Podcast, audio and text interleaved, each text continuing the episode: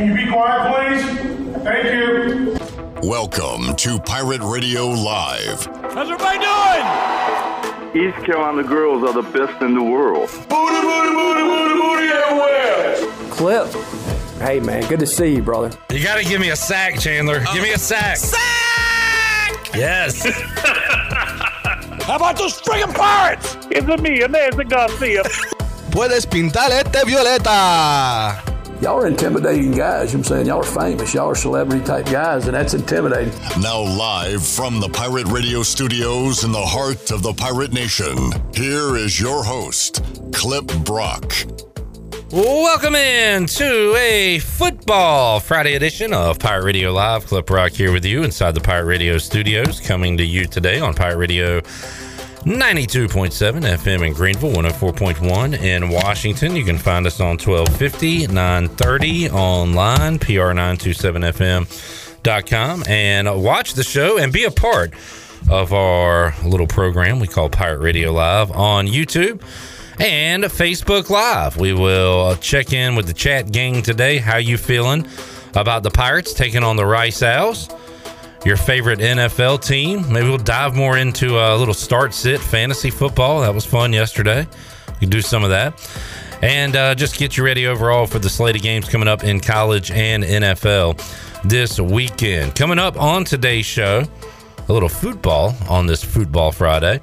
Gary Higgins. How about the ECU women's soccer team going down to Tampa and beating USF for the first time ever on the road? First win in uh, almost 20 years against that team, and they have been uh, the power in the conference. And East Carolina went down there, won last night.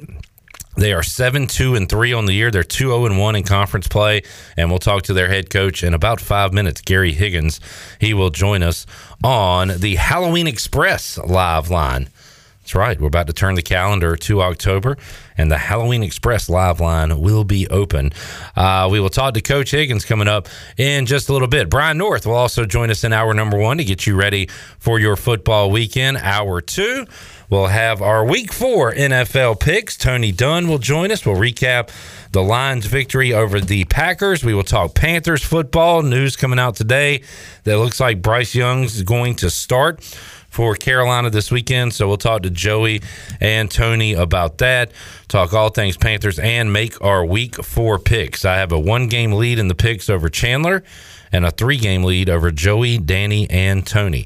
So uh, we've learned a few things these first three weeks. We'll see if we can put that into our picks and actually have a good week for once. Everybody's been struggling. I think like my three over 500 and other people, or Tony was actually what 10 and 5 i think last week so uh, that might be the best week uh, anybody has had It was our best week as a collective. everybody had a winning record Uh, yeah, yeah. Everybody had a winning record. Tony had ten. Everybody else had nine. And I had eight. So It is tough, uh, but we are uh, hopefully figuring it out as we get into week four. That was the voice of intern Joey. He is here. Shirley Rhodes is here on a Friday. Chan Man is off to Texas to go see Rice and East Carolina. And uh, did text with him earlier and got his picks for the week. Uh, but don't know how he's doing. Don't know when he's arriving. But we plan to check in with him coming up Saturday at three o'clock on the Bud Light pregame tailgate. Of course, we're with you after the game Saturday night on the U.S. Sailor fifth quarter call-in show.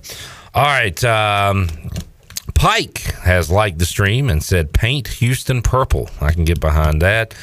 Jamie says Jahmyr Gibbs not great last night. Can't believe Montgomery is doing well.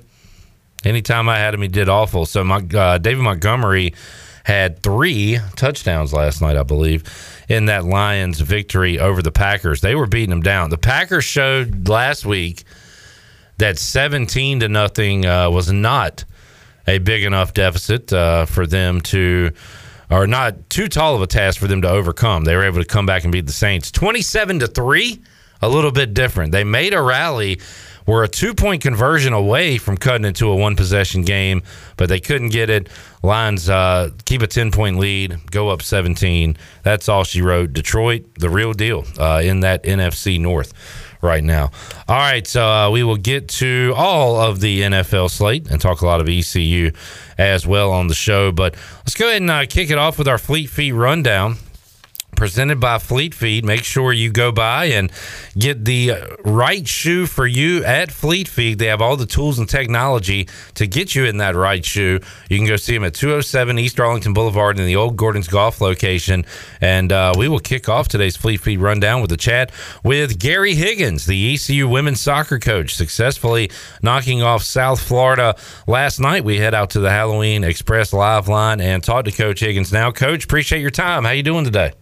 I'm doing well, thanks. How are you? Hey, doing great, and congratulations on uh, first of all, great season so far, but a huge win last night on the road. Uh, USF has been a thorn in the side of East Carolina and a lot of teams uh, because uh, they have been so good. But that is the first road uh, victory over USF uh, since all the way back in 04. first ever win on the road, first win against USF since 04. And uh, coach, uh, you haven't been around uh, that long, but you've ran into these Bulls a few times. So what did that mean for you and the team to get that win over USF last night?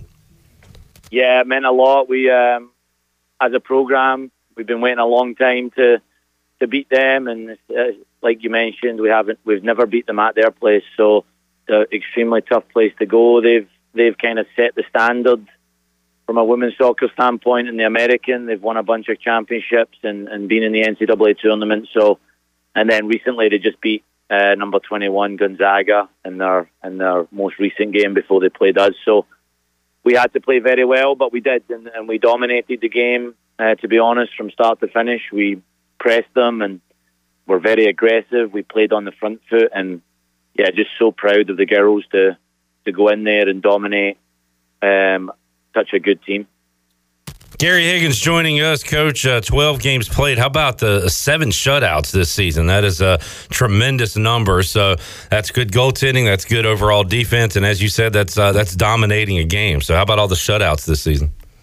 Yeah, that's been that's been um, a big part of our success so far, and um, I think it's been a real team effort, um, especially the last few games since the kind of like the second half of the Duke game, we've we've pressed really aggressively all over the field, which makes a huge difference and, and allows you to allows you to really set the tone um, for the game. So yeah, really proud of the the shutouts, and um, if you keep if you keep that zero on your end, you've always got a chance to win games. So that's always a thing for us, and um, we've we've done really well from that standpoint a very solid 7 2 and 3 overall record. But how about that 2 0 and 1 conference record? Great start to the conference season. It continues coming up Thursday at home, 7 o'clock against Temple, uh, but so far unscathed in conference play. Yeah, no, that's been massive. And uh, we got picked to finish fourth in the East Division. And we've played the three teams that were picked above us so Florida Atlantic and UAB and um, USF. So, uh, feel we've really dominated those three games, and, and obviously we've got the points on the board, but we've also been really pleased with our performance. So now we just really need to kick on and, and use this momentum and confidence and head in the right direction and make sure we don't get complacent. Gary Higgins joining us. Back to back home games coming up. Temple on the 5th and Memphis on the 11th. Uh, both of those are on ESPN Plus if you're out of the area. But if you're in the area, make sure you head over to Johnson Stadium and check out uh, this fantastic soccer team. Once again, 7 2 and 3 this season, 2 0 and 1. And uh, one more note on the record, coach 3 and 0 uh, in the friendly confines. So playing well at home this year. Yeah, we're, we're really protecting Johnson Stadium, and that's always been a thing for us. Is make sure you protect your home stadium, and we've been really proud of our performances there. But then we've also been excited about our new student section, the Scallywags. They've um, really helped us and um, perform well at home, and, and they're growing. We've got a lot of people joining the Scallywags student section, so hopefully we keep that um, heading in the right direction, and they can be loud and, and intimidating to the other team. And and, and kind of have some fun with it. And I said two in a row at home coming up. It's actually three in a row. Uh, the fifth uh, next Thursday against Temple, October 11th against Memphis, and then uh, that weekend, the 15th, the Sunday against Tulsa. So three uh, straight home games uh, before you go on the road for a couple. And uh, still a, a, ways to go, but that AAC conference tournament coming up beginning Halloween, actually, October 31st.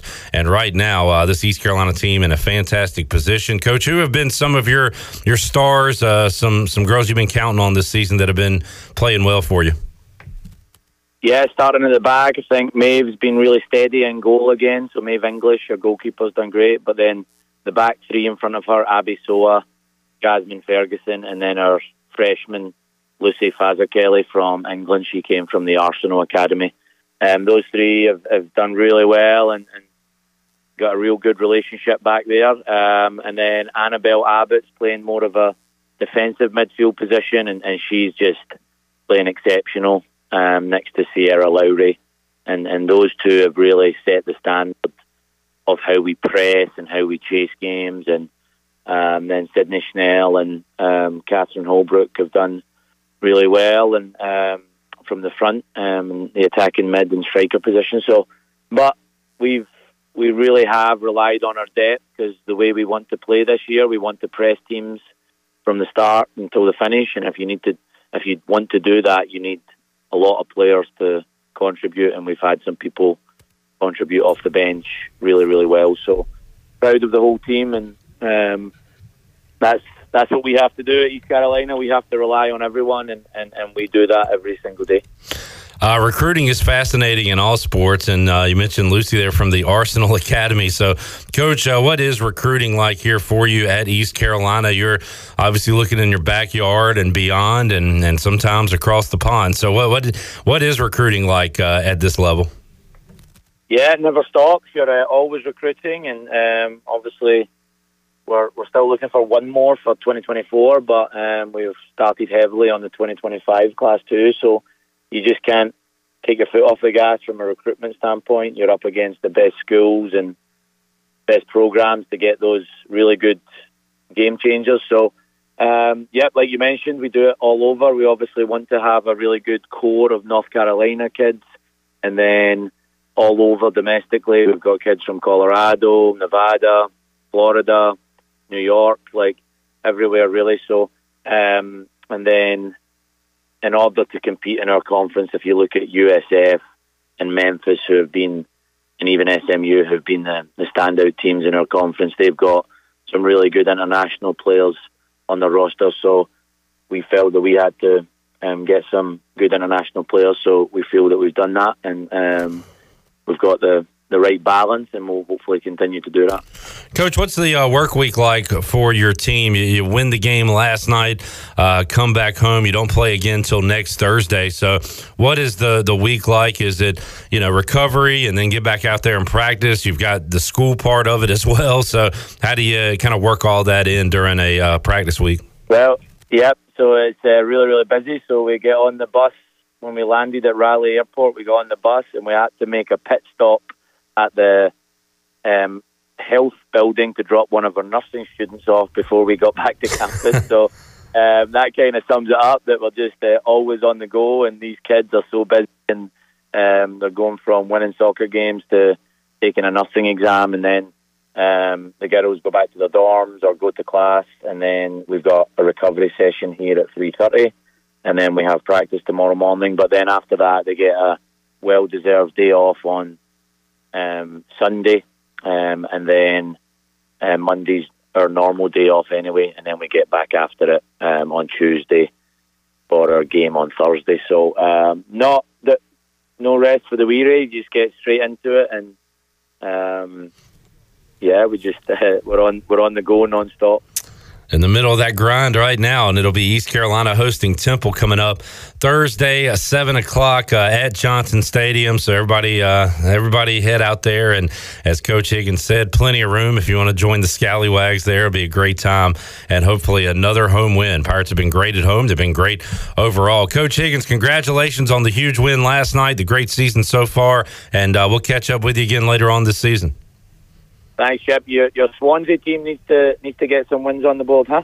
Man, it is uh, it is tough, Coach. We we we're in a bad spot right now, but uh, yeah, need to get some W's. Try to get back uh, get back to the Premier League one day. It'd be fun, man. I, I tell you, I had a blast watching them during the man Gylfi Sigurdsson and uh, and Wilfried Bony, obviously, and uh, man, I had a lot of Ashley Williams. They had a really really good team when I first jumped on board, and uh, it's been kind of tough ever since.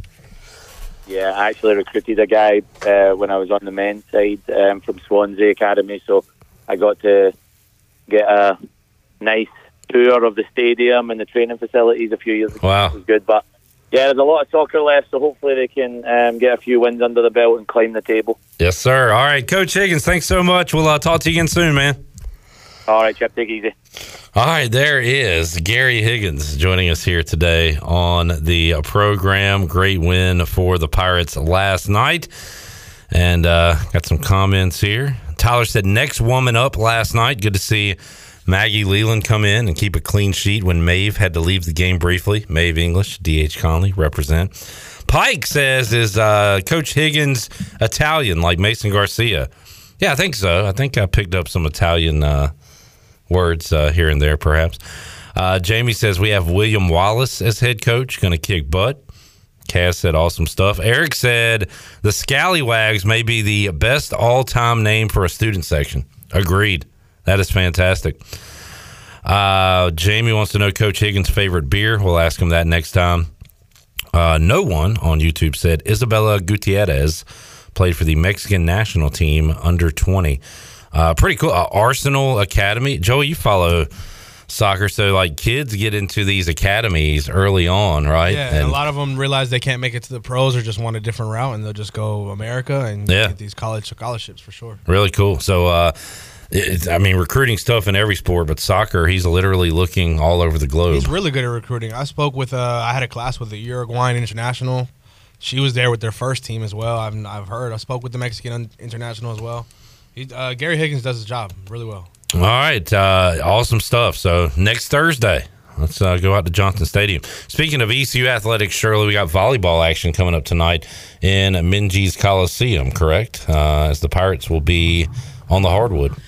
Uh, yes, their salute to service. Uh, they've got a uh, two match uh, set up, so I think that is uh, both matches are tonight, I believe.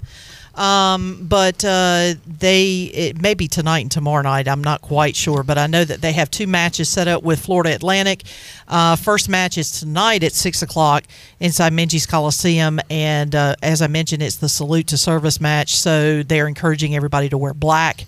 So. Um, and uh, Coach Augustine has got those girls rolling. Uh, if I'm not mistaken, they're 11 and three overall, and I think two and one in the conference so far. So they are off to a roaring uh, start. Let me fact check Shirley Rhodes Okay. here: eleven and three, two and one in league play. I got it. Nailed it. Nailed it. So, uh, and if and by the way, you know, I, I've said this before. There's really no excuse not to go see uh, the volleyball team play. Uh, admission is free. It doesn't cost a thing to go and watch them play, and it's a lot of fun. So, uh, if you don't have anything to do tonight and uh, you're in Greenville or can get to Greenville by six o'clock, go go check out uh, the ECU volleyball team because they are a lot of fun to watch. All right, Jack Dover says, "Clip: I've been blocked on Twitter by the Rice Club for posting a gif of crickets below their post. Hashtag soft." All right, way to go, Jack. Mm. Get a little. I don't have any Rice fans to talk junk with, so uh, yeah, if we could get any kind of controversy boiling, I'm I'm down for it. Sorry to hear you've been blocked though. All right, let's take a break. Uh, Gylfi Sigurdsson cleared of all charges. Will not be charged. I mean, I, yeah. Joey, uh, yeah, I didn't know what old Gylfi's been up to since 2014, and Yeah, Gylfi uh, had an abrupt stop to his career in 2021. Did not know that. Yeah. Thank you for bringing that. That's why I was attention. surprised he didn't have a little chuckle. Yeah. All right, let's uh, take a break. When we return, Brian North joins us to get you ready for your football weekend on a Football Friday edition of Pirate Radio Live. We'll also have a giveaway for you, free beer Friday as well. Big day, Bud Light on the line. So, a lot to go on this Friday. Back with you on Pirate Radio Live after this.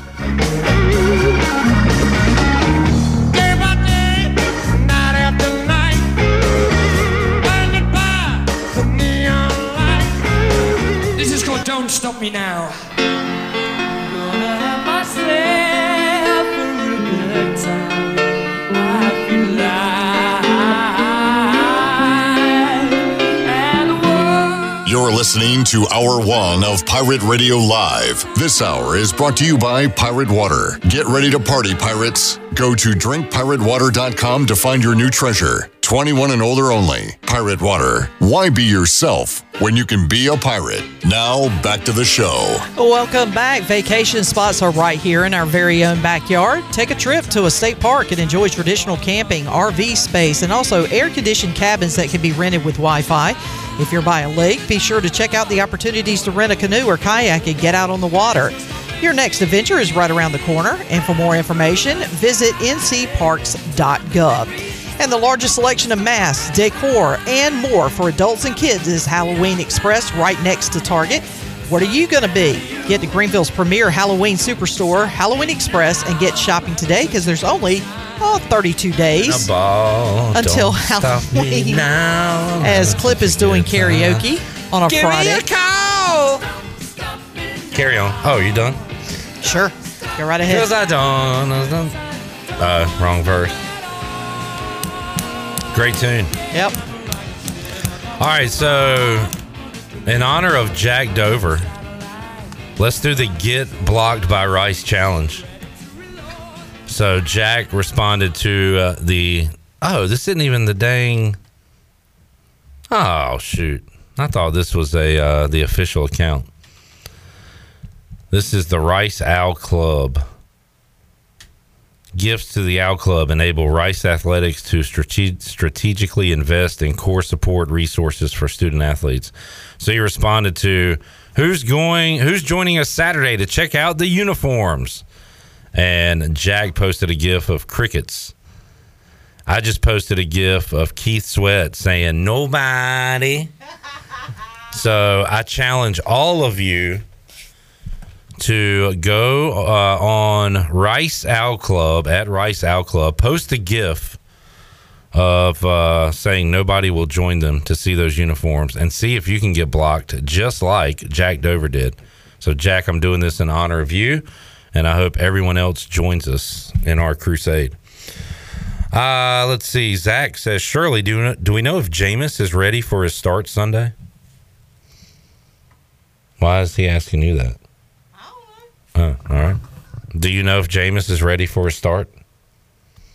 I don't think he will. Uh, Is he supposed to be starting? I don't know. I I, don't- I was thinking, well, maybe it's that in reference to playing the Dolphins, but this he's not, playing yeah. for the Saints. So Yeah. why would uh, that question be? I don't know.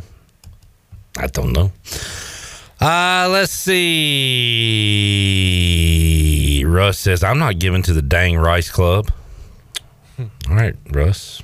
All I'm asking is that we get blocked by them. I don't care if you're giving, just we, we want to get blocked by the Rice Owl Club. That is our one goal. We need to spice this game up somehow. I don't know any Rice fans. I don't have anybody to talk junk to. We need to get something going here. Let's create a beef. This is what it's all about. Creating manufacturing drama and beef. Yeah. People do it every day online. That's how people get paid. Exactly. And we're going to get in that business here at Pirate Radio. All right, let's head out to the Halloween Express live line. Y'all got your costume ideas ready yet for Halloween? H A L L O W W E N spells Halloween. The largest selection of masks, decor, and more for adults and kids is at Halloween Express right next to Target. What are you going to be? Get to Greenville's premier Halloween superstore, Halloween Express, and get shopping today.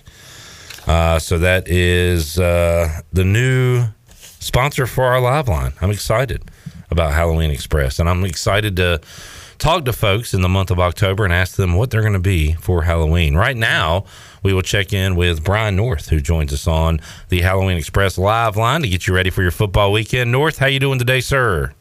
I am I'm good. We're not into October officially yet, so I'm holding off on the Halloween euphoria that is bound to hit my household because my kids have learned free candy is a good thing. Free candy is awesome. Do the uh, are the costumes picked out yet, or is that still to be determined?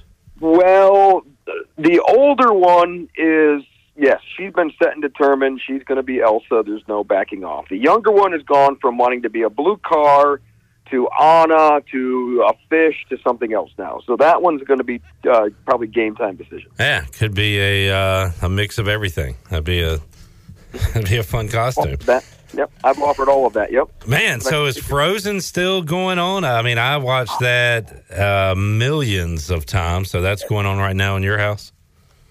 Yeah, not not a lot, but it's like their go-to reference. I, I think it's more she likes to dress up like it. You know, it's the Yeah. princess thing. Of all the princesses, she wants to dress up like her. Is basically what I think it comes down to.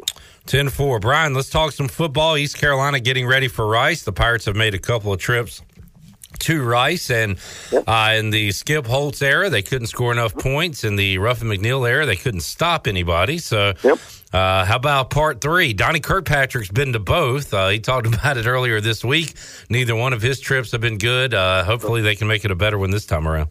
I remember one of those. There was a safety out of Wilson who should have intercepted a ball to seal the deal. It went right through his hands. Then Rice ended up going down and scoring. And so I, I just remember that bad luck sort of deal there. And uh, it all depends on on JT Daniels. Does he play? Sounds like he's going to. Then you got uh, uh, is that Luke McCaffrey? The they've got a, a ton of really good transfers in there right now. So that Rice money coming through and getting those guys to be playing there, and so they're very dangerous. I think it comes down to ECU's defense. Can ECU's defense find a way to slow them down, and then can ECU's offense find enough uh, ways to score uh, against a not great Rice uh, defense to uh, to make it a victory? So. Uh, some interesting matchups in this one, and you know you're going to have no crowd probably, so um, uh, it's going to be an interesting matchup. But um, why not now? I mean, uh, this is this is it for ECU, right? They've got to start. Uh, we've said all year long the non-conference is fun, but this is really what they're playing for is when you get into the conference slate. And so uh, I think they really need to start with a win at Rice if they want any chance of, of winning a title this year. I'm searching my brain to find out who that safety was, and I've, I've come up with two names, Brian, and see if one of these rings. Or do you know the answer, or maybe I can ring a bell? I'm thinking because I, th- I think these guys were local. Leon Best and Casey Ross came to mind. So it was not Leon. It was a guy who played out of Wilson. I think he went to Beddingfield. He was a quarterback. I think he was wearing number one, which I know Leon did as well. But um, oh god, I'll think of it. It's been racking my brain ever since I saw Rice on the schedule. I just have visions of that interception going right through his hands, and then uh, Rice then going down, and I think they kicked the field goal to win it or something like that. It, it, was something. It's one of those losses that was um, the the two steps backwards for Skip Holtz as he was trying to get them to be bowl eligible and compete for a title, and um, they just uh, just struggled to get it done uh, on- on one of those situations. Do you feel like the uh, the forty four to nothing win like did it did it do anything for you as far as moving forward with East Carolina this year, or do you take the opponent in in mind with that? Like, well, how did you feel coming out with that win on Saturday? Well, Gardner Webb's not bad, and Yeah. I love your tweet where you said this is not the Gardner Webb I was pro- promised. Or Stephen Igo may have done that one, but you can take credit for it. But it was not the Gardner Webb we were promised. But maybe that had something to do with ECU finally getting things to click. Now, I would have liked to have seen uh, Flynn be able to go the whole or go a little bit longer. I, I think you, you know, you're still kind of leaving that quarterback thing out there uh, for interpretation a little bit. But uh, I like the running game got going a little bit better. I think the offensive line will get better throughout the year as long as they can stay healthy. And the defense continues to do what it does and, and turn people over and create points out of that. So, no, I was encouraged by it. I think this team needed confidence more than anything.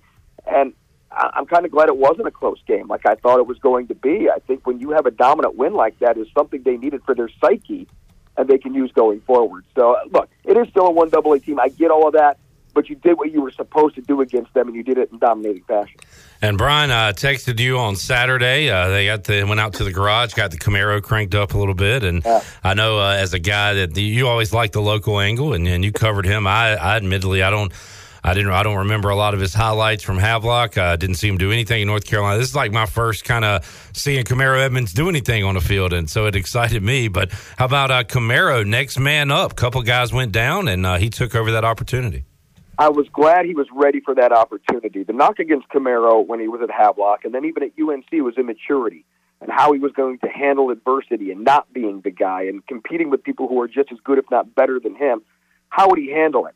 And I don't think he handled it well in high school, and I think at, at UNC he had some issues. But I think last year was the year he grew up, and he uh, ended up uh, playing a little bit in the end of the year. Um, didn't do much, but that little taste really got him working harder. He lost even more weight. He's been quicker, but he was buried in that in that room again, right? And so I wasn't sure how he was going to respond, but then he got his opportunity on Saturday and really looked like the old Kamarro that I was used to. Quick feet, uh, a bigger guy, but quick feet and and hard to tackle and uh, get down the sidelines. And so, um, very happy to see that. I think he needed that for his confidence, but I just think he's grown up and matured where he's accepting that role of whenever it's his time, he'll take that opportunity. And now we'll see if that leads to more opportunities.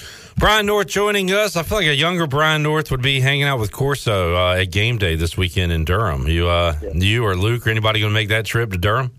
So young Luke is getting closer and closer to that. He's actually going to go to Elon and, and to NC Central, so he'll be in Durham. But he's kind of, uh, you know, he has to be back to do the shows, and that's a 7:30 kickoff. And he's, as probably should be, a little leery of trying to get into Wallace Wade Stadium and and get everything set up for him to be successful there. So we had thought about it, but we're just going to hold him back. We're going to get him close, so he'll be at NC Central earlier. We'll get him close to the whole thing, but uh, it's kind of like you know in the, the, these moon missions, we're getting close to the moon, but not landing on it for the first couple times. Okay. Kind of kind of what we're doing with him. We're getting close. You're getting closer to it, but uh, he will not be at Wallace Wade per se. And Brian, I know for guys like you, Friday night should be high school night, and you got the Blitz coming up. You'll have uh, highlights of the games coming up tonight. But uh, sorry, high school folks, uh, good slate of games tonight in college football, including one in Raleigh as Louisville takes on NC State. Louisville undefeated, four and zero, taking on three and one NC State. Also Utah at Oregon State, La Tech and UTEP and Cincinnati BYU here on this Friday. So I know this gets lost uh, on you. Uh, Do you feel like uh, Friday should be sacred for high school, or are you okay with uh, some college football? Well, I, I think it should be sacred for high school football because that's what I'm invested in, right? But but why are we invested in it? Because we are getting sponsorship for a high school football show, so it's about the money, right? And that's what we care about. And I liked that it was just Friday nights. That, but now ESPN has figured out that they can make money too on Friday nights. That's been always kind of a void there. So they put college football games there, and then it's up to the fans to to make the choice of what they want to do and what they want to go watch. Hardcore college fans or NC State fans are going to go to Carter Finley. The pro- the only problem I see is those who are fringe or like to do both. And so you have some people who like to catch a high school football game and will give them some money and then go and watch college Saturday. Now you're taking that away from the high schools because I think Yeah. people will pick NC State over a high school almost any day of the week. That's the hard part. It's a good game. It's a big game. It's, it's got all these things. I just hate that we can't give it attention because we have obligations to do our high school coverage, which to me, I can remember Steve Logan getting crushed. Oh, yeah. Not his decision, you know, to play on those Friday nights. And then high school teams were going to boycott. And it's kind of funny how that tune has changed now. You just kind of deal with it. I've noticed not as many games have been played in NC at, at, in North Carolina in the past, right? I mean, a lot of times these guys are on the road on Fridays. This is the first time I can remember an NC State Friday night game, and I'm sure there has been, but uh, here early in the year that'll take away from the high school. And I'm shocked uh, here, 2023. Let's see, over under 2027, Brian, when we see uh, NFL Friday night game of the week. I'm surprised we haven't already. Well, uh, uh, what happened to Thursdays, right? College was happy with just having Thursdays Yep. because they found that void, and then the NFL started looking at those numbers, going, "Well, shoot, we could do that too." So, I wouldn't be surprised at all if they can find a way to work it out. Uh, there always used to be these gentleman agreements, right? That you didn't impinge on somebody else, like you don't play on the All Star night, or you don't play during when the World Series starts. You always have. There was always these gentleman agreements that have kind of are starting to go by the wayside. Because there are no more gentlemen, Brian. Damn kids these days. Yeah, and so and everybody's trying to get some of that money, right? Yeah. Everybody, Steve Logan also told me you can never make enough money, and so everybody's trying to. These networks are trying to do that, right? They keep raising your cable rates and doing all these things. They've got to find a way to generate the revenue to, to keep their ratings up, so they can keep demanding the money out of your pocket. Uh, on that Notre Dame Duke game, uh, you know, does Hartman bounce back? Uh, I will say, pretty interesting talking to uh, to Jeff Nadeau yesterday, and I said, you know, I, I like Notre Dame to bounce back in this one, and he said, you know, question: Who has the best quarterback in this game? And nine out of ten people will say Sam Hartman, but Riley Leonard might have something to say about that, and I don't know, it kind of got me excited to see Riley Leonard and uh, and Sam Hartman duke it out on Saturday. Yeah, Riley Leonard's really good now, and he's a dual threat guy. He runs better than Hartman, and Hartman's a decent runner. But Riley Leonard can really get after it on the ground and uh, has been throwing it all over the place. And let me tell you the difference in Duke now. The difference in Duke is that Mike Elko has put a lot of his guys on the defensive side of the ball. They're allowing less than 10 points per game. I know their schedule hasn't been hard. They've only allowed double digits once in, in four games so far. You got a guy like Terry Moore, Scary Terry from Washington, who was a productive running back for him last year. But they decided they wanted him at safety, and so they threw him over on the other side. He's playing really well over there. And, and so that's kind of been the philosophy for Mike Elko is taking some of these uh, best athletes that he has and putting them on the defensive side of the ball where they need it. So I think that's going to be one of the neat things is how that defense does against Sam Hartman. But I, I think Riley Leonard, no, I, he might be, I don't know, you know, I'd have to think about it, but he's definitely one of the top four quarterbacks in the ACC, in my estimation. So, um, no, he's legit. Now, he'll, he'll give a good chance to uh, show him and showcase him uh, to the nation when they take on Notre Dame. Speaking of quarterbacks, Brian, shifting over back to the NFL, and uh, looks like Bryce Young will give it a go for the Panthers coming up against Kirk Cousins and the Vikings on Sunday. 0 and 3 versus 0 and 3 in that one. And I don't know, do, is that good news for the Panthers that Bryce Young's starting? you know, Andy Dalton looked pretty good last week. Uh, and that veteran presence is what you want, but he's not the future. And so I think with this team, I really do think these Panthers players are going to get better as they get used to the system and the season goes on. If if you don't lose the locker room, and I think Bryce Young will get better, but you have to go through the growing pains of it first. You have to get him to play to do that. Now, I've seen plenty of quarterbacks sit and watch and get better too. Yeah. I mean, a guy named Patrick Mahomes barely played his first season, and uh, a guy named Carson Palmer didn't play at all his first season. So there's been guys who have have not played and watched and and and learned. So, but I think Bryce Young's a smart guy. He'll he'll get it if he can. His body can hold up. He just he's got to get his receivers healthy. They haven't been healthy all year long. Uh, get some weapons to him, but I, they're going to get better as the year goes on. Having said that, they'll probably still lose on Sunday because I think the, the Vikings are a little more desperate. Brian North joining us on the Halloween Express live line, getting you ready for your football weekend. What uh, games you highlighting on the Blitz tonight, Brian?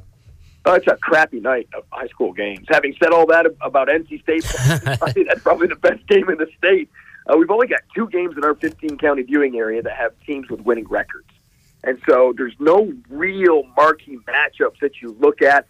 Southwest Edgecombe at North Pitt's one of those games where both teams have winning records, but North Pitt's been a little bit on the struggle bus here the last couple of weeks. Southwest Edgecombe looks like they're going to be competing for the Eastern Plains Conference title.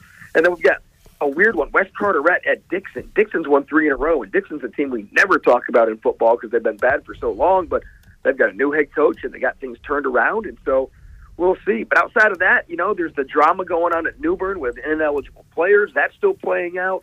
Uh, but but our best teams, Jacksonville, uh, West Craven, and East Duplin, are all off tonight. I guess Conley at Havelock's a decent game you know, when Isaiah Crumpler going against that Havelock team that's trying to find its identity offensively. So there's a few good games, but it's this is not the most memorable week. There's no game of the century this week. Yeah, 10-4. We got the high school huddle coming up at 6 with Morgan Ahlers. We got Conley football tonight. Brian, always enjoy our Friday football chats. We'll see if we can track you down Saturday night and uh, talk a little more ECU Rice with you on the Bud Light pregame tailgate.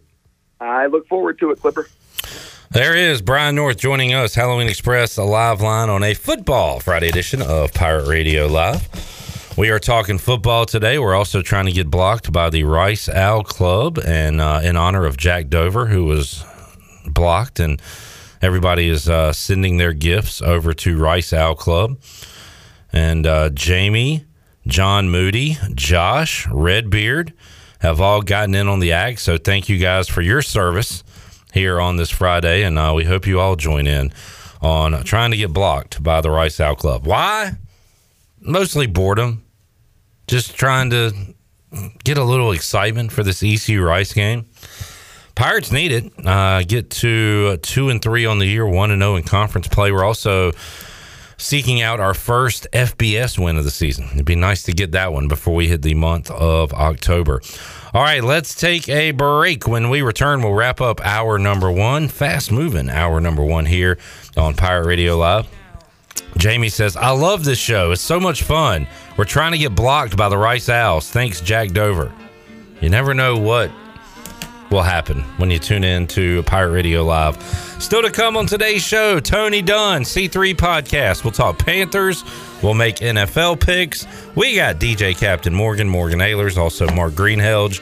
Boy, I'm not super into the Ryder Cup, but if I was, I would be disappointed because apparently USA is getting spanked. We'll talk about that with Greeny, hour three, on today's edition of Pirate Radio Live. Back with you after this.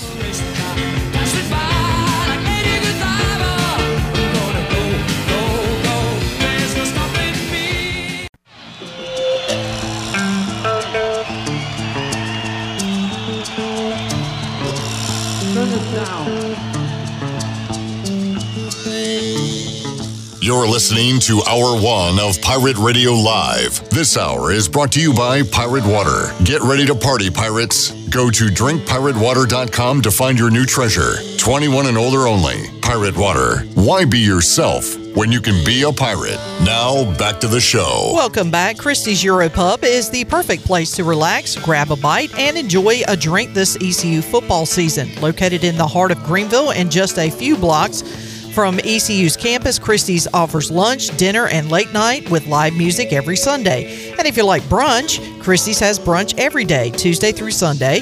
For the latest information, check them out on Facebook, Twitter, and Instagram, or visit them online at christieseuropub.com. Scratch cooking takes time, so relax and enjoy a pint at Christie's Europub.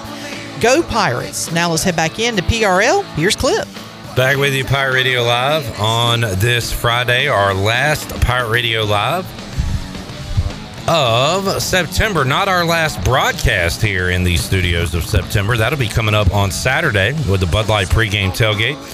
And the U.S. Sailor fifth quarter call in show will get underway 3 o'clock on Saturday, taking you up to that 7 o'clock kickoff, ESPN Plus, East Carolina, and Rice. And uh, we'll be with you taking your calls after the game. U.S. Sailor fifth quarter call in show could be a really fun one if the Pirates could get their first conference win of the season, go to 1 0 in conference play, and give uh, folks something to be happy about heading into a bye and heading into a, a big game against SMU. So, a lot on the line coming up this weekend for East Carolina.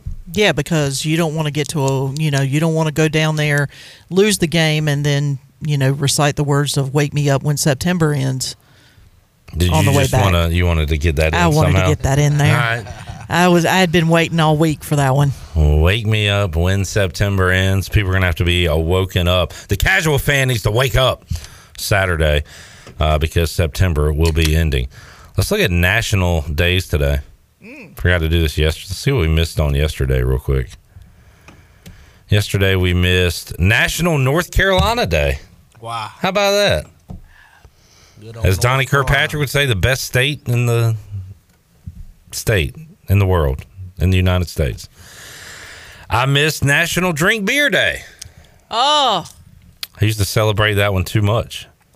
Joey, did you have a beer yesterday? I did have a beer yesterday. I Nice. did. Way to celebrate. National Strawberry Cream Pie Day. does Uh, anybody eat strawberry? I, I don't. Strawberry cream. pie? I don't pie? eat any pies. I like pecan pie, I guess. I like pie. Pecan pie looks good. I've never tried it though. Yeah, I've okay. always- it's a little too pricey at Food Lion for me. Hmm. All right. It's a buck extra out of the range, you know.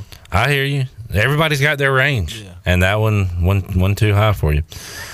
National Good Neighbor Day. Hope y'all were a good neighbor yesterday. Like a good neighbor, stay over there. Very good, very good. Today is National Gay Men's HIV/AIDS Awareness Day. Okay. All right. Be aware of that. It is Urban National Wildlife Refuge Refuge Day. All right. Okay. Urban National Wildlife Refuge. Yep. All those words. Okay. It is National VFW Day, Veterans of Foreign Wars. You're correct. All right. It is that day today. And it is National Coffee Day. How do y'all feel about coffee? I love coffee. I like um, cold coffee, like an iced coffee. Yeah. Um, you know that Starbucks drink that I used to drink all the time that I now no longer can drink, but that's kind of like a cold coffee. I like that. Just never been a fan. I don't like how it tastes. I like a frappuccino. I like how it smells. Really? but I don't like how it tastes. I wasn't a fan of how it smelled, but then I got to tasting it and I kind of got used So to it. So we are the opposite on that. How about that, folks? Now I will have a cold, uh, not a cold. Excuse me. I'll have a hot coffee. If I have a hot copy coffee, Coffee. Where you from? Boston? yeah, from Boston, looking for my khakis. Um, Spill my coffee on my cockies. it's over there. Um, if I have a cup of coffee, one of two things has happened. Either I've had l- less than four hours of sleep, or it's 30 degrees outside. Well, I would in that route. I'd go a hot chocolate. I, I would prefer a hot chocolate, but if it's not available, I will go a coffee, but it has to have sugar and cream in it. I like a hot chocolate. I, I can't stand a just a normal, you know, just plain black cup of coffee. You I, like I, mar- marshmallows in your hot chocolate? I if it's the marshmallows that little comes in that comes in the box, yes, because they're kind of candied marshmallows almost. Yeah. But like if they're real marshmallows, yeah, I'll probably pass. I'm not a fan of the real marshmallows. Fair enough. Eric M drinks his coffee black, no sugar, no cream. Yeah, that's how my mom drinks it. He also says it's pecan, not pecan. That is Pecan. correct. Tomato, Pecan pie. Mm-mm, it's pecan pie. What? How did Joey say it? Pecan. I think he said pecan. Yeah. Tomato, tomato, buddy. Nobody says tomato, so I hate that phrase. Caramel, caramel. Okay, that's better. But think about it, dude. How many times? Yeah, do you want? I'll take a sub. Give me lettuce, onion, and tomato. You've never said that. Nobody's ever said that. to be, uh, I don't want to have to beat you on a technicality, but my mom always says tomato. That is different. That's how you say it. There. Around these parts, it's tomato. That's different. And it's not even tomato, it's tomato. That's different. It's mater. It's a mater. Tomato. Uh, Eric says coffee puts a little taco meat on his chest. Tell you what, I can't do. I got a little taco Crandall meat on my chest. Huh? I can't do Marcus Crandall style where he's hot chocolate, hot coffee in the summer. That's Yeah. Oh, I Can't do can't do that. that. Not in the summer, no. He's crazy. But he was a dog, so Dog. Marcus Crandall. Dog. Jason Nichols. Dog. We'll see those guys in here tomorrow. Billy Weaver. Dog. Okay, he got the dog status from Joey. Uh, see too if we could check in with uh, maybe DG tomorrow. I got a feeling he'll be in Durham for uh, game day. I was just there last night. Joey, as a sports fan and as someone your age, like if you weren't involved with Pirate Radio, ECU's on the road, would you? This is the closest game day's ever been to Yeah. Greenville. Would you have any interest in going just to see the party? Yeah, I was I was talking to a couple of buddies who are going uh, Oh, cool. to go check it out, and I'm kind of envious, jealous about it, but it's, it's all right. I'm out here at Pirate Radio. It's the best. I mean, at the end of the day, you're just standing outside. Yeah, and it's in Durham. I don't want to be around a bunch of dookies anyway, so Very good. Yeah, very good point. Are they going to have like pirate flags or anything? yeah, they're going all up Signs? purple and gold. Yeah, uh, I don't know about signs. I think they should make one though. All right. Um, Russ said, Mike P said, instead of saying tomato, tomato, say zero, zera. Ah, yes. It's like zero. 44 to there. It's like 40. It's like, it's like zero, zero. 44 to there. Zir. Uh, let's see. Russ, what is your beef, Russ, with Rice? I want to declare war on the nation of Rice. They have no fans, and I hate them. They are the worst. I hate them and SMU. Their band dresses up in costume. Russ, where did this hatred of Rice come from? Were you attacked by an owl as a kid? I love rice. Did um, Did a bowl of rice do something? Did Lance Berkman hit a home run against your favorite team? I'm pretty sure he went to Rice. Now I need to look that up. Did rice give you food poisoning or something? Yeah, I mean, does it have something to do with that? Let's see. Lance Berkman went to Rice. I'm not a moron. Always good to know. All right, uh, let's take a break. When we return, hour two, Pirate Radio Live here on a football Friday. We're still trying to get blocked by Rice Owl fan. Is that what it is? Uh oh.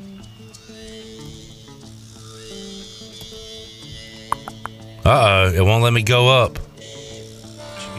Did we do it? How do I find out? I guess Rice Owl Club. Oh man, I can still see their stuff. I don't know what happened there. All right, I have not yet been blocked, so we are trying to get blocked by Rice Owl Club. Josh, Young Joey, thank you. John Moody, Redbeard, Jamie. This is all in honor of Jack Dover, who was blocked by Rice Owl Club. Huh. I don't know though. Will it let me post a? Uh... Yeah, okay. I'm not blocked yet. Trying to get blocked before this show's over. We'll take a break. Come back. Tony Dunn will join us. Week four NFL picks. Bryce Young back. We'll talk about it all when we return after this.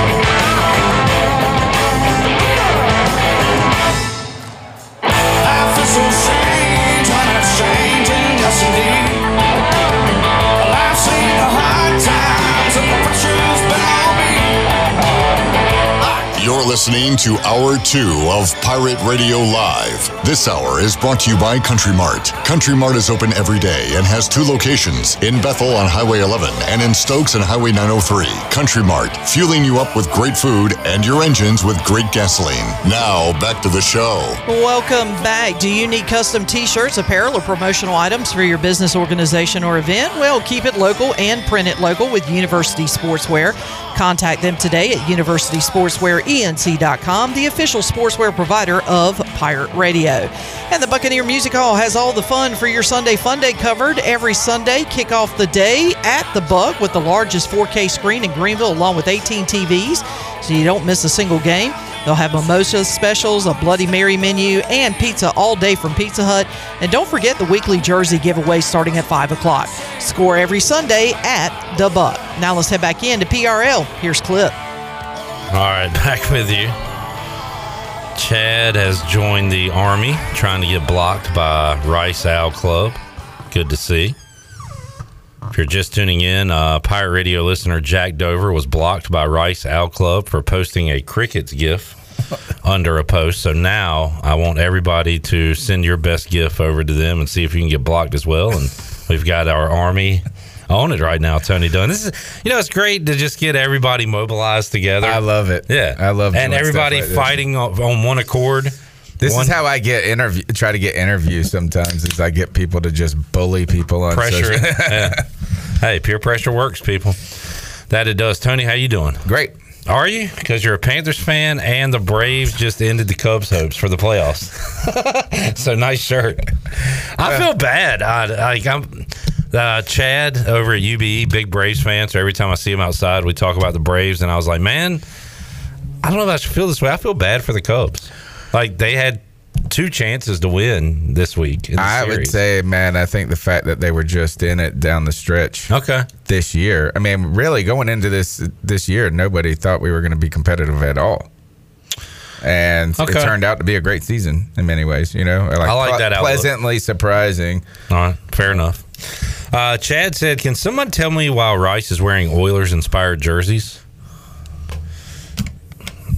Chad, I know that big giant head of yours has a brain in there, and I don't know if you're trying to make some kind of Titans joke or whatever, but they're in Houston.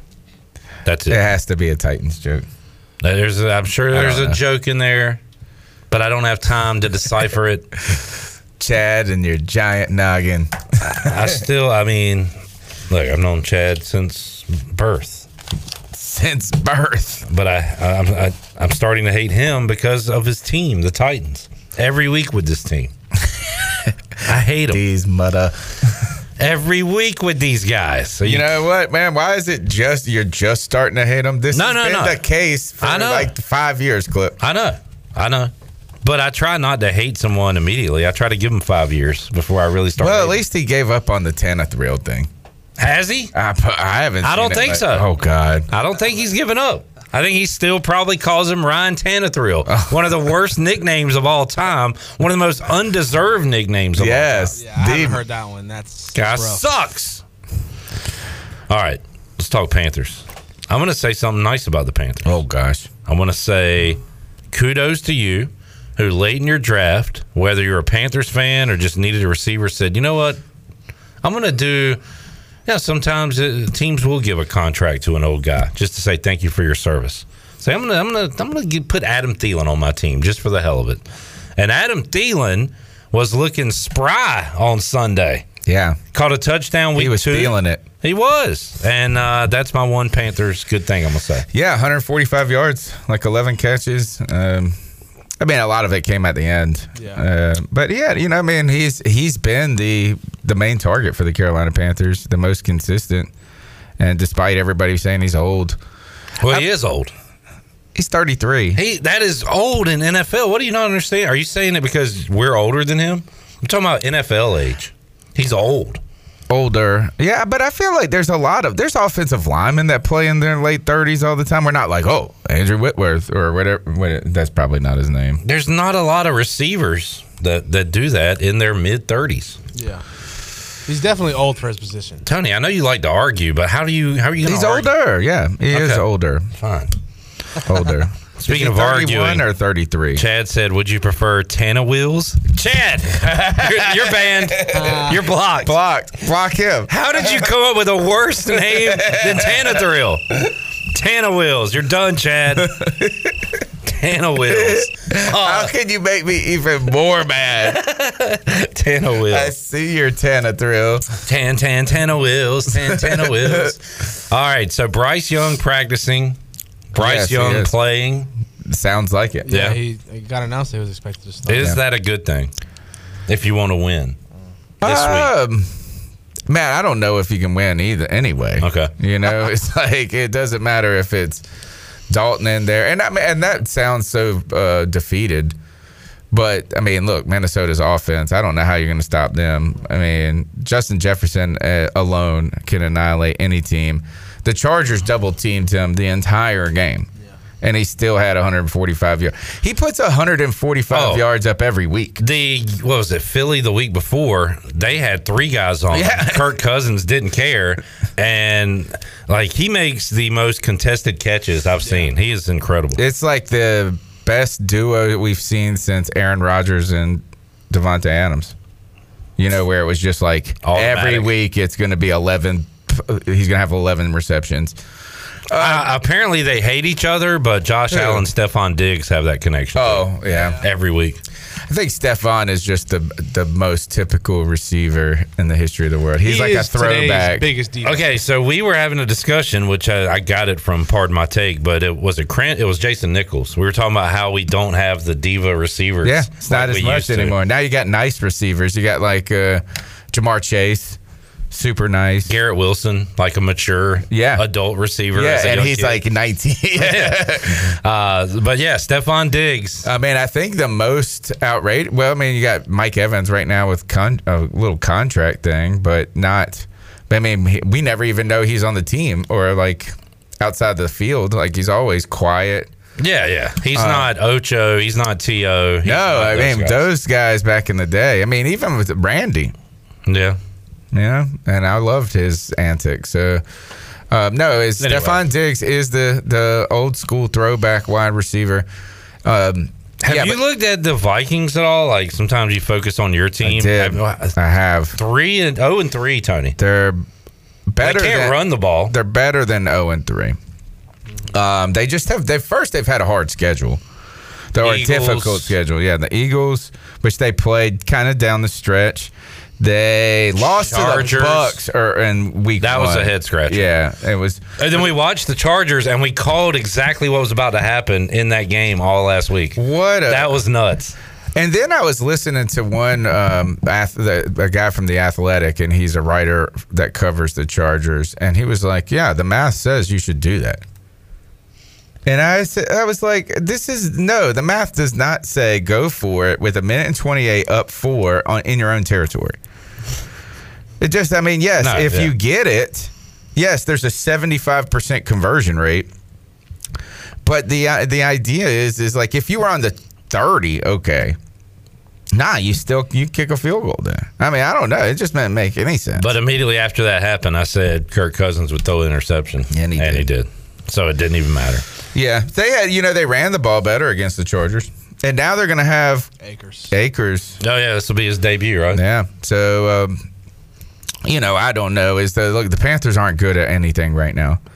So I mean, we're a get right team for a lot of people, and it's just difficult. You know, each week it seems to kind of change of what the problem is. Um, and now the problem is we're regressed to the mean on our offensive line. We're back to the norm with Carolina with Carolina Panthers.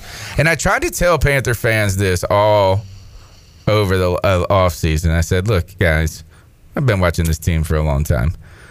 You're one injury away from the offensive line that you say is good being horrific. And the the thing is, is last year's offensive line was just better than average for us. So it was like, holy cow, we got this great offensive line.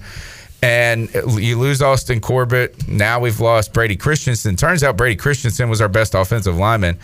Ekwonu is playing bad. He had six false starts, dude. Yeah, or I- five false starts. But okay, you're on the road in a noisy place. But he also was just getting beat by like a drum and just speed rush on the outside against him. So, you know, it just stinks that that he isn't progressing. And it's wild too as you go back and you look at all those players that we for each year. Uh, Penei Sewell was remember it was uh, Slater and Sewell that year, and then you get Icky and Cross and all these It's Evan Neal, who I yeah, and they're all playing right guard, uh, right tackle. Every single one of these generational, awesome top ten talents, and every single one of them. Penei Sewell, right guard, right tackle. You know, what I mean, I think Slater is the only one, and and I don't even know if he's playing well right now. So are you saying the Panthers? The talk was like they didn't want to take a left tackle; they wanted a right tackle, and these guys are now playing right tackle. No, I'm What just saying is that everybody that and when you're looking in the draft and all the prognosticators are saying here's this future left tackle, Oh, okay. and then they all turn out playing right tackle. Yeah. Well, Huh? If they're good, they can play anywhere. Or if they're not good enough to protect the blind side, then they go to the. I don't know. I don't know. I don't it know. It just turns out that it look that, that these offensive linemen look really good in college, and then when they get to the pros, they're like, "Oh, you're pretty average or normal." Jamie says you do have one consistent problem each week. Frank Reich. This is the Colts guy, right? Yeah, Colts fan. Um, He's going to stick with that. yeah, long and that's fine. And that's fine. As right now is like all the evidence is on his side. You know, more than anything. Um, you know, I just gotta. I gotta. It's been it's been bad, man, and it's just been bad everywhere. Um, so he is, but he has been bad as well. Frank Reich hasn't been great. We, well, Andy Dalton threw the ball 58 times last week. We just can't run the ball. That's crazy. Yeah. We we went into this season knowing the South would be gettable, and it seems like every team, at least so far, has kind of shown they can be pesky, except one, and that's Carolina. Yeah. Like Falcons are going to stink, but they got They a can- defense, uh, they got a run game, and we've seen that in a couple games. Yeah. Bucs are going to stink. I don't know how they won two games. Maybe they'll win some more, but I think they will stink.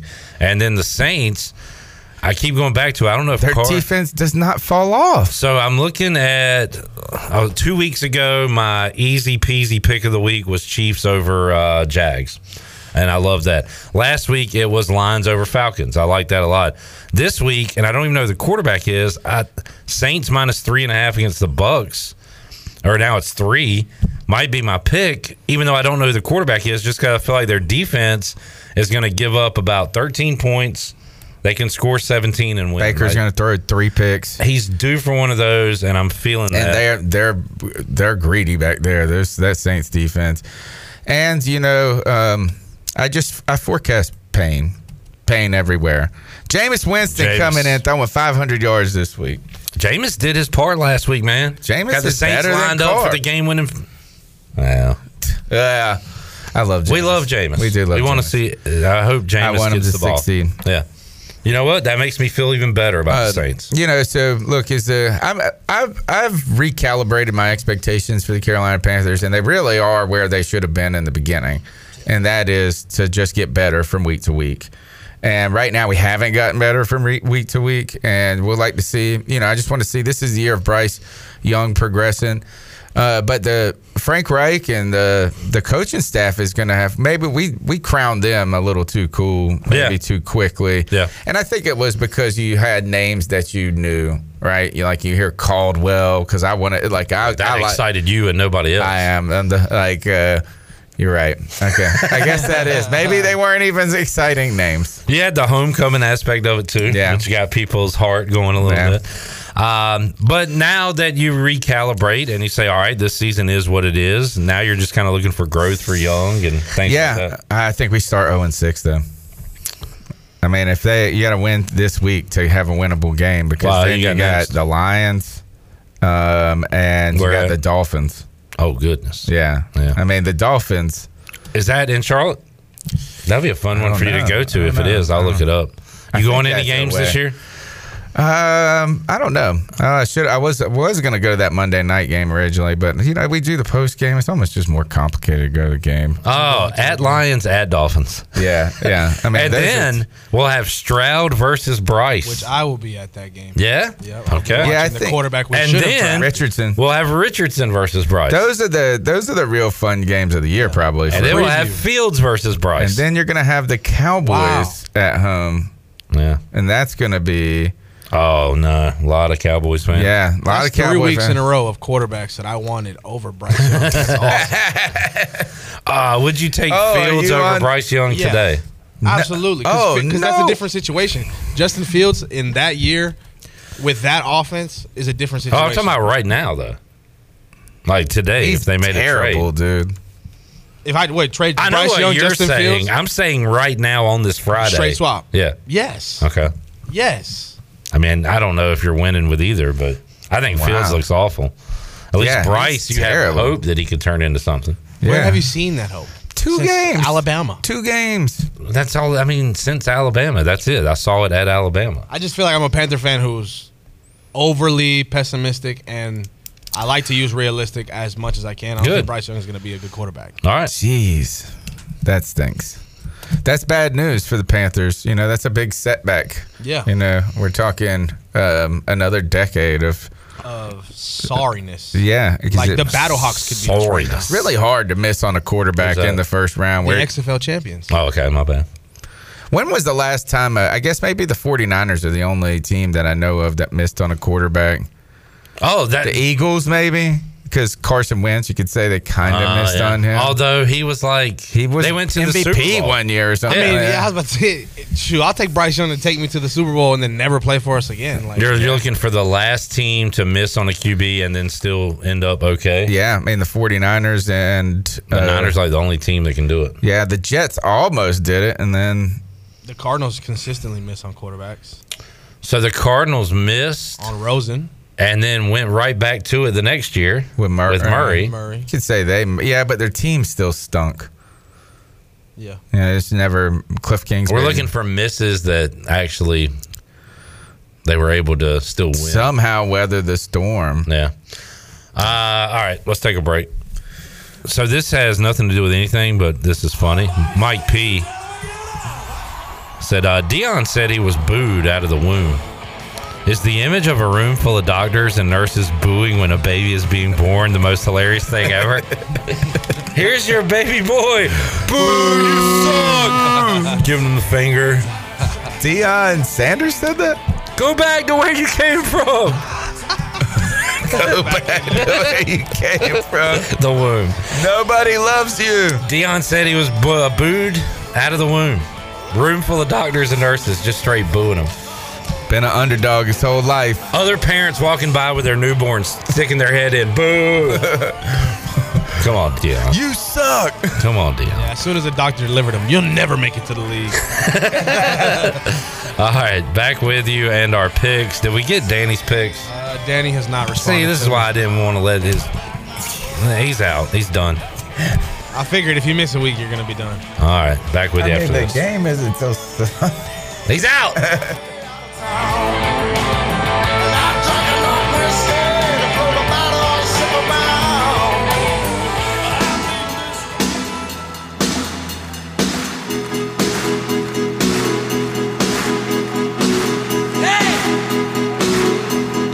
You're listening to Hour 2 of Pirate Radio Live. This hour is brought to you by Country Mart. Country Mart is open every day and has two locations in Bethel on Highway 11 and in Stokes on Highway 903. Country Mart, fueling you up with great food and your engines with great gasoline. Now, back to the show. Welcome back. The Sidebar is the place to be this football season in downtown Greenville. Get your team together for dinner on the patio or inside starting at 5:30 Tuesday through Saturday or take a break from work and enjoy the tastiest foods around for lunch Thursday through Saturday from 11:30 to 2:30. And on Sundays, enjoy a delicious fall brunch from 11 to 2. Make your reservation today by calling 751-0151. Follow the Sidebar on Facebook or on Instagram at sidebar.greenville for more details. Now let's head back into PRL. Here's Clip. All right, back with you, Pirate Radio Live on a Friday. Shirley, you think ever anyone's ever used farmersonly.com to find help with their crop? I don't believe so. I just thought about that today. It's slightly disappointing, though. I mean, you know, the help There's is all those there. You- farmers out there? Uh, I mean, the help is there. All you have to do is ask. Yeah, that's what I Reach out for help. Uh, do y'all want to hear some Bryce Young slander by Michael Winstead? Sure. I know Joey's okay with it. Shirley's okay with it. Tony, can you handle it today? Yes. He said, "Got to get Bryce a step ladder to see over the offensive line." no, I didn't say it was the most original joke. Oh man, It's first one ever I've ever uh, he's ever heard about his height. The only thing I'll give Bryce is he's had less swatted balls than Baker Mayfield. That's about it. And then like half of the people in the league. They had I saw a crazy stat where it's like actually tall players have a, a ridiculously higher rate of getting the ball batted. That stat was made up by me. CarolinaCatChronicles.com. um, all right, let's get to some picks. Tony wins the week last week at ten and five. Joey loses the week at eight and seven, but as a collective, our first week where we all had a winning week. Yeah, Yeah. I'll take it. All right, y'all ready uh, for a London game? Is that what this Jags game is? Yes. God. Yep. And they're playing on Andy's uh, in Andy's room, the Toy Story thing. Oh, now I want to watch that. I wonder how it's going to look like, what they're going to do. I don't know. I, I might check it out. Falcons versus Jags. I tell you what, the Jags are on my list, and it's a list that you don't want to be on. Trevor Lawrence stinks. Yeah. What are they doing? I'm going to give them one more chance. I'm going to give them one more chance this week. I'm going to take the Jags, but man, I'm I'm right with you. losing at home by 20 to the Texans is gross. Is We- they has they been cleared yet? Uh, no, he's, not playing. he is not Uh, playing. Okay, because the last I had checked, he was day to day. So Calvin Ridley revenge game. Good point. Um, Love a revenge game. I guess the Jags. I mean, if there is a home field advantage, the you Jags would think will those have it. people over there Are like the Jags. Yeah. Um, It's in Wembley Stadium. Really? yeah. Big stadium. For reals. Yeah. Um, I wouldn't lie to you, Joey. I'm going with the Jags. I just I realized that they weren't for real when um, you know that dumbest game of the year that you said that the one I regret. Which one was the that? Chiefs, where I picked Oh, the Jags yeah, over yeah. the Chiefs. Yeah, yeah. They didn't even score a touchdown to the second quarter in that game. Like, if there was a game where you're going to pull it out, I'm talking about the Chiefs. Didn't score a touchdown to the second. anybody, Yeah. yeah. Um, if there was an opportunity for you, Yeah. to kind of assert yourself and say, "Hey, we're we're here. Yep. Um, we're not coming no more. We're here. Play me my theme music. Nope. They- Boo. Yeah, boo. You're a baby. Boo. Go back to where you came from. All right, you're going Jags, Joey. Uh, Chandler and Joey are going Jags as well. Okay. Dolphins at Bills.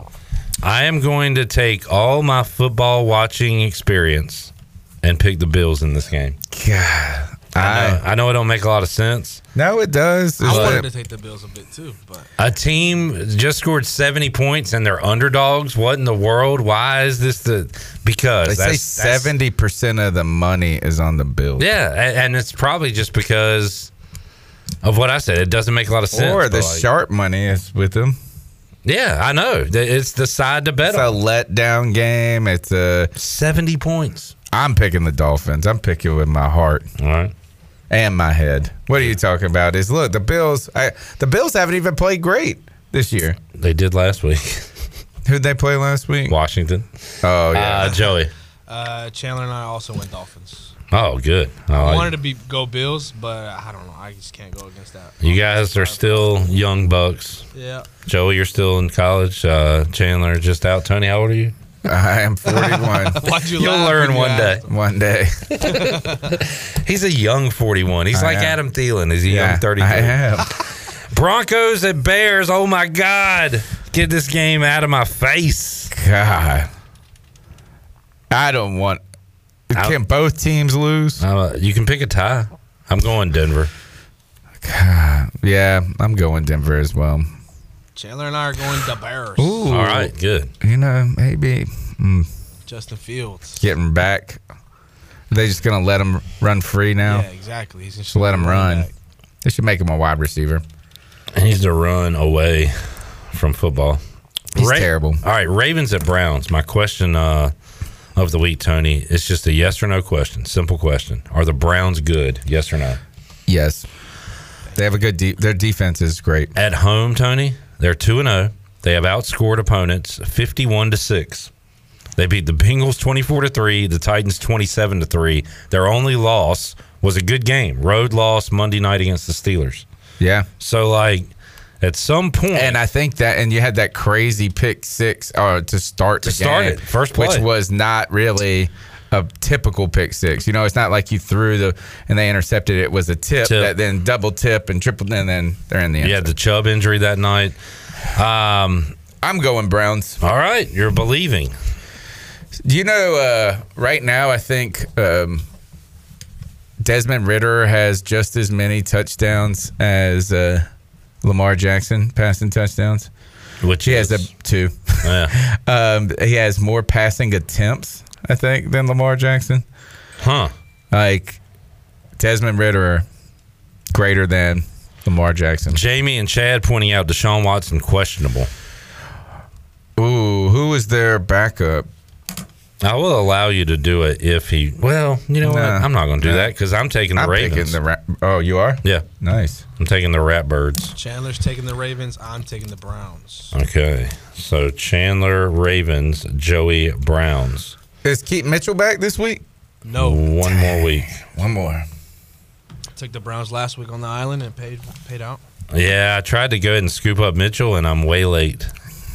Yeah. At least in one of my Slotted leagues. in my IR. Oh, DTR is the um, their quarterback, the rookie from UCLA. Oh, he's good, too. He's exciting. Yeah. He played in a game. Yeah, because they keep blowing people out, so Oh, he he gets to go in. All right, uh, Bengals at Titans. Here we go. Here we go, Chad. what do I do with this game? What do you do? You pick the Bengals. That's what I'm doing. I'm going Titans. The Bengals are not good. No, they're not good. Who's Chandler taking? Chandler is also taking the Bengals. Ooh, and he's the Titans guy. Did they come back and win last week? Yeah, the they Bengals? won. They won.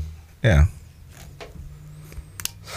I'm taking the Titans. Join me. That's so great. That's great. I now I feel so much better about my pick. I can't stop taking. Taking the Titans.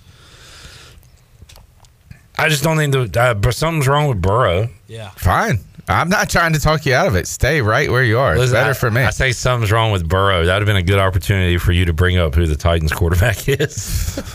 Tana wheels. Tana Wheels. I mean, put your money on Tana wheels. Uh, Rams at Colts. Man, I love these feisty Rams. It's like Matt Stafford and just a bunch of kids out there. I Trying to told you if this was going to happen, and You told me what? that Stafford was not that the Rams were going to be and not as bad as they were. I picked them to go to the playoffs. Oh, okay.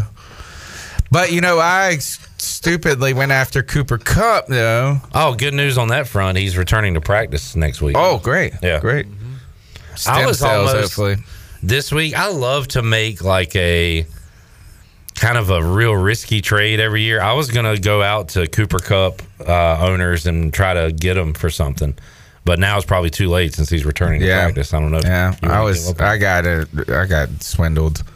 Um, Is Minshew playing? I believe Richardson's coming back. Richardson Oh, is going to be. then the I'm starter. taking the Rams. This is a huge game for the Colts, by the way. They could get to three and one Really? like that. Yeah. Yeah, surprising. And in that division, How about the two um, Sirianni descendant disciples turning out to be pretty good coaches so far? who? Where are they? Cardinals and Colts. Oh yeah, a bunch of processes All over. Yeah, the process is working. So you're going Rams? I am. I'm also going Rams. I feel like J- uh, Jamie that if I the Colts aren't a three and one team. I feel like this is the week to jump off the Colts.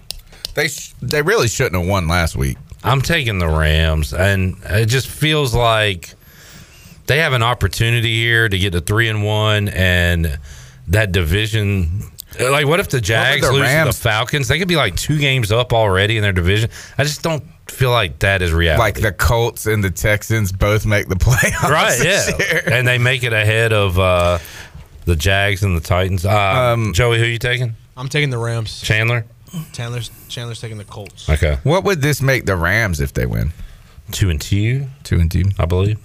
Uh, let's go one more. Bucs at Saints. Saints This for is my me. pick of the week. I'm going Saints. I think Saints win it easily.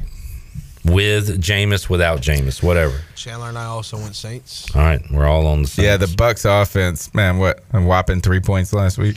Yeah, it was it was tough to watch them.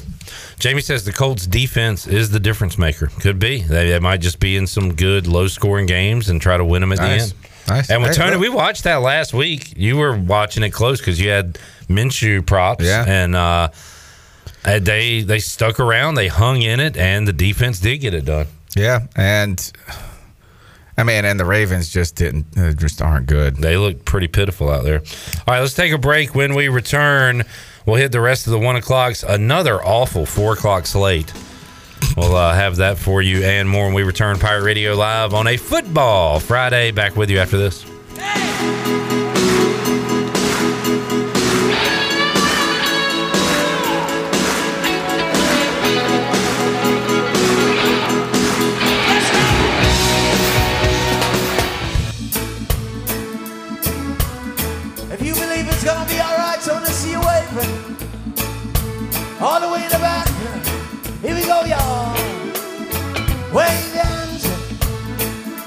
You're listening to Hour 2 of Pirate Radio Live. This hour is brought to you by Country Mart. Country Mart is open every day and has two locations in Bethel on Highway 11 and in Stokes on Highway 903. Country Mart, fueling you up with great food and your engines with great gasoline. Now, back to the show. Welcome back. Uh, Town Insurance is your premier independent independent insurance agency. From maximizing opportunities to minimizing risk, Town's Insurance Advisors offer ex- expert professional advice to clients of all sizes. For personal or business insurance questions, call 756 8300 today. And uh, the largest selection of masks, decor, and more for adults and kids is at Halloween Express, right next to Target.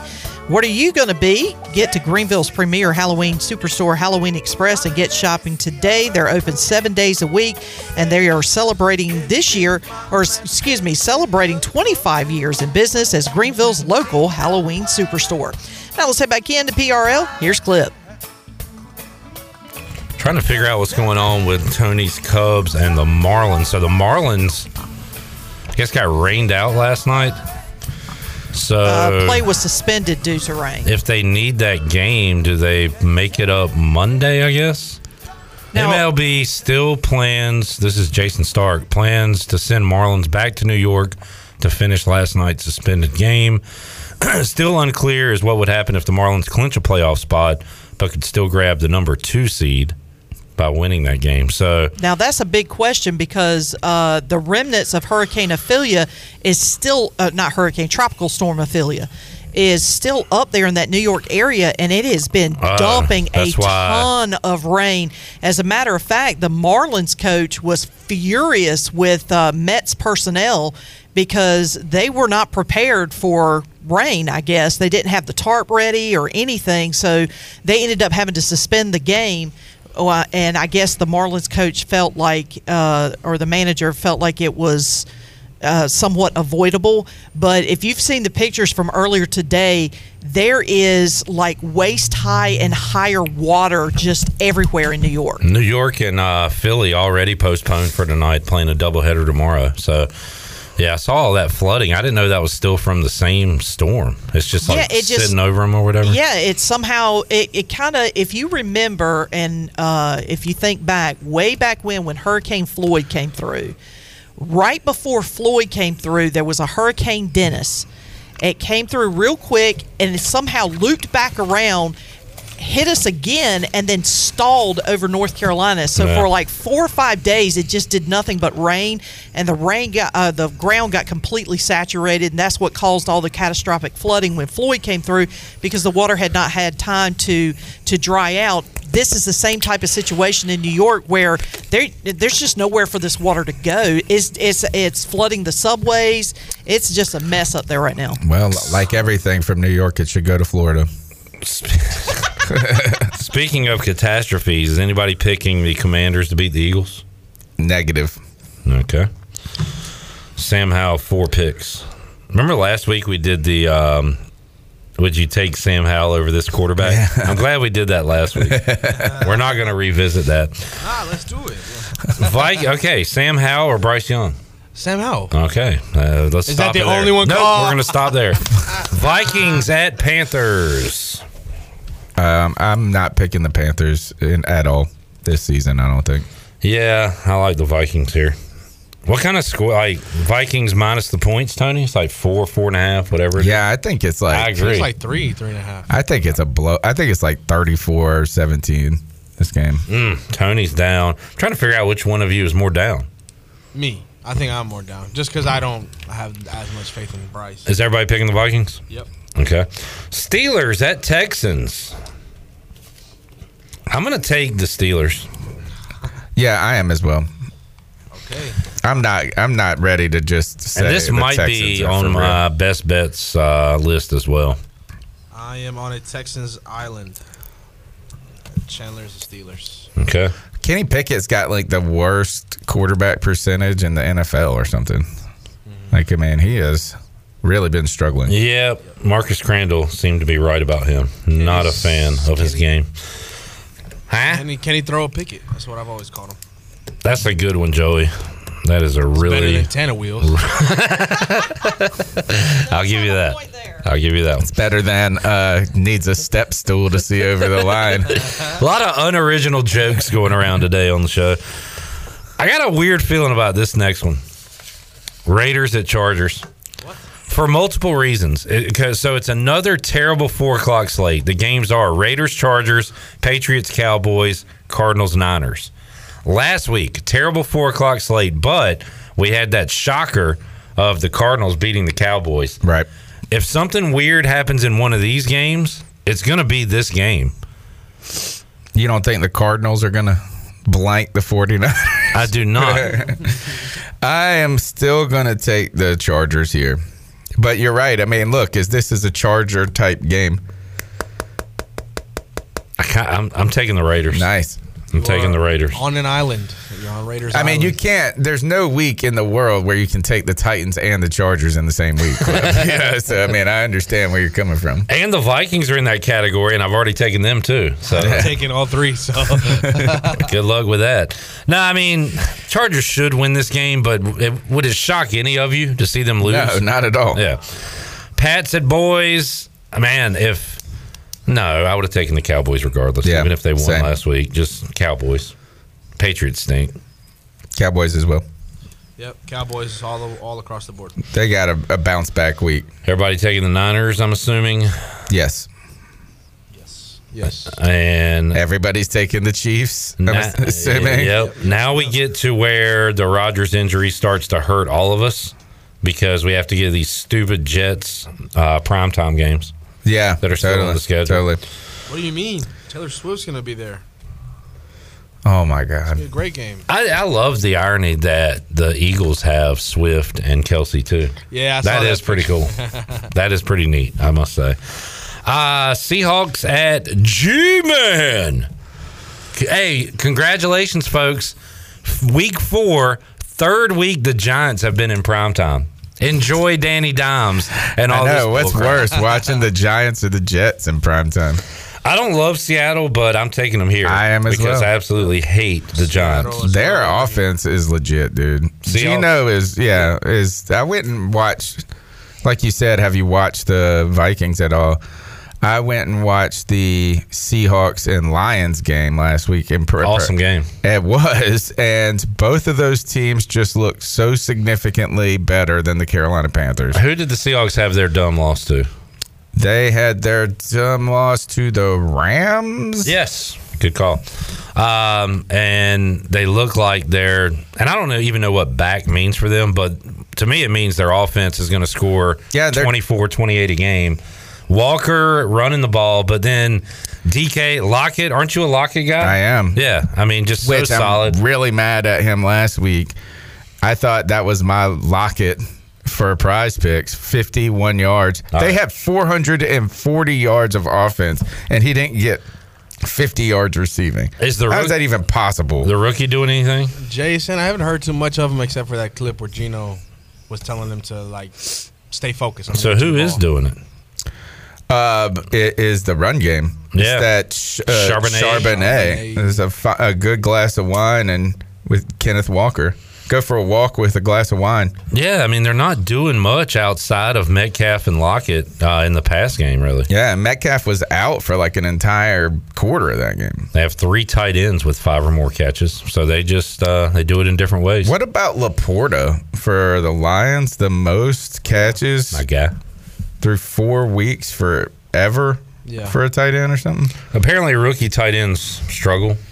Not LaPorta. Yeah, I heard I like uh, that he was dating potentially Mar. uh, What's her name? Margaret Thatcher. Robbie. Roby. Margot Robbie? No, he's not. Tony. Sam LaPorta is no, not Tony. dating You where did Margot Robbie. you are one of these Look guys? at that. You're Look a Chandler. You just believe everything you read on the internet. Well, that's man. That's read read a tweet.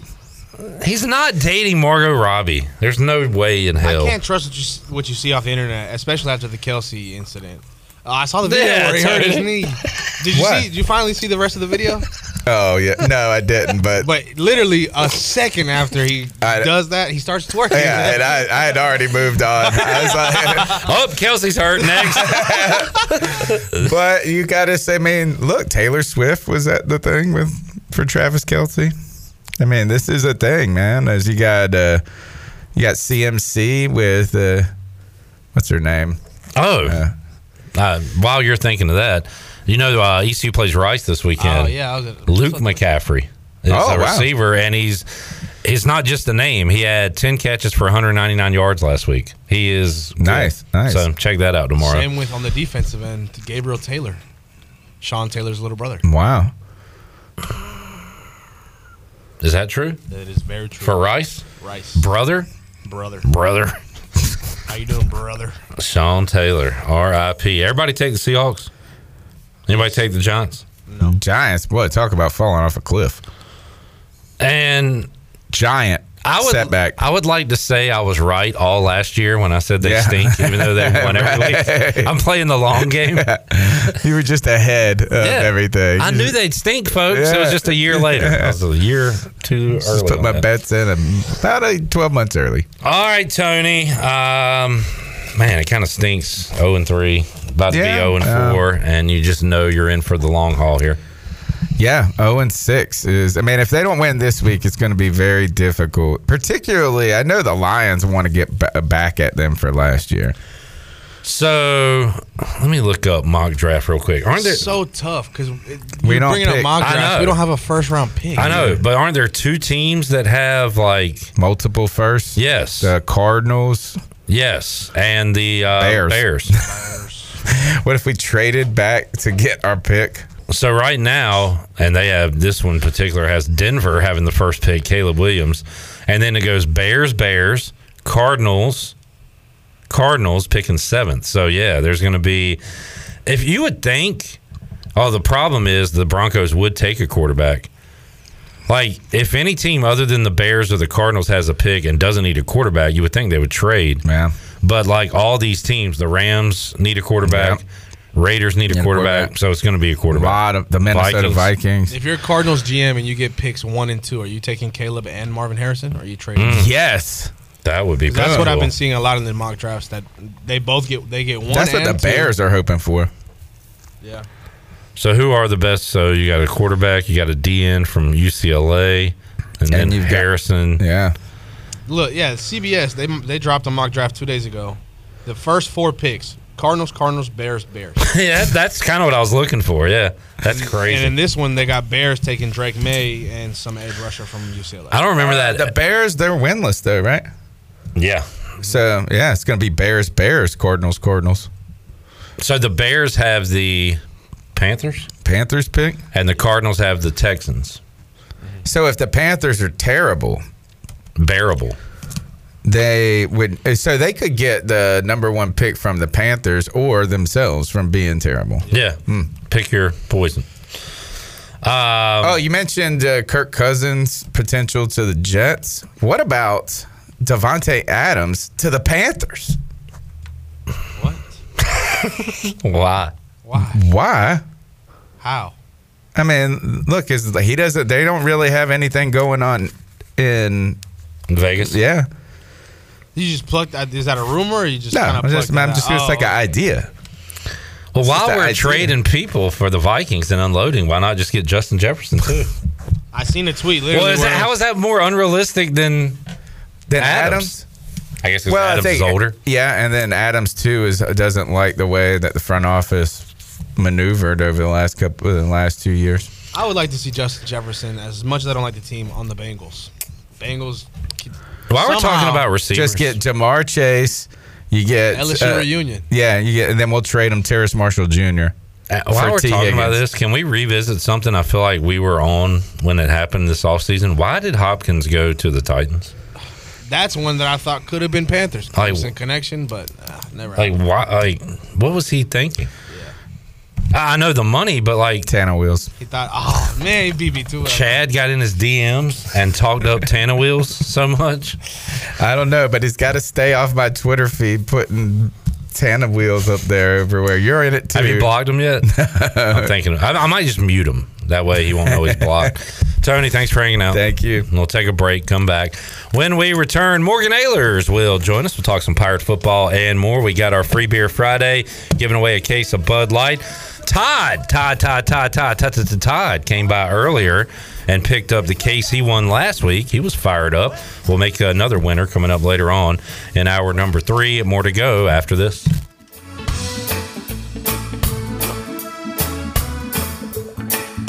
Sing along.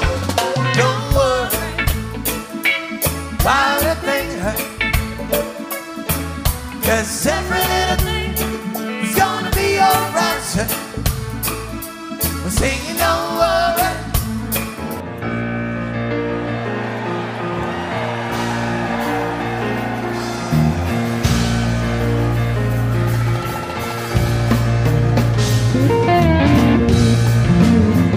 You're listening to Hour 3 of Pirate Radio Live. This hour of PRL is brought to you by Bud Light, reminding pirate fans to stay in the game and drink responsibly. Bud Light, the official beer of the ECU Pirates, and proudly distributed by Carolina Eagle Distributing since 1989. Now, back to the show.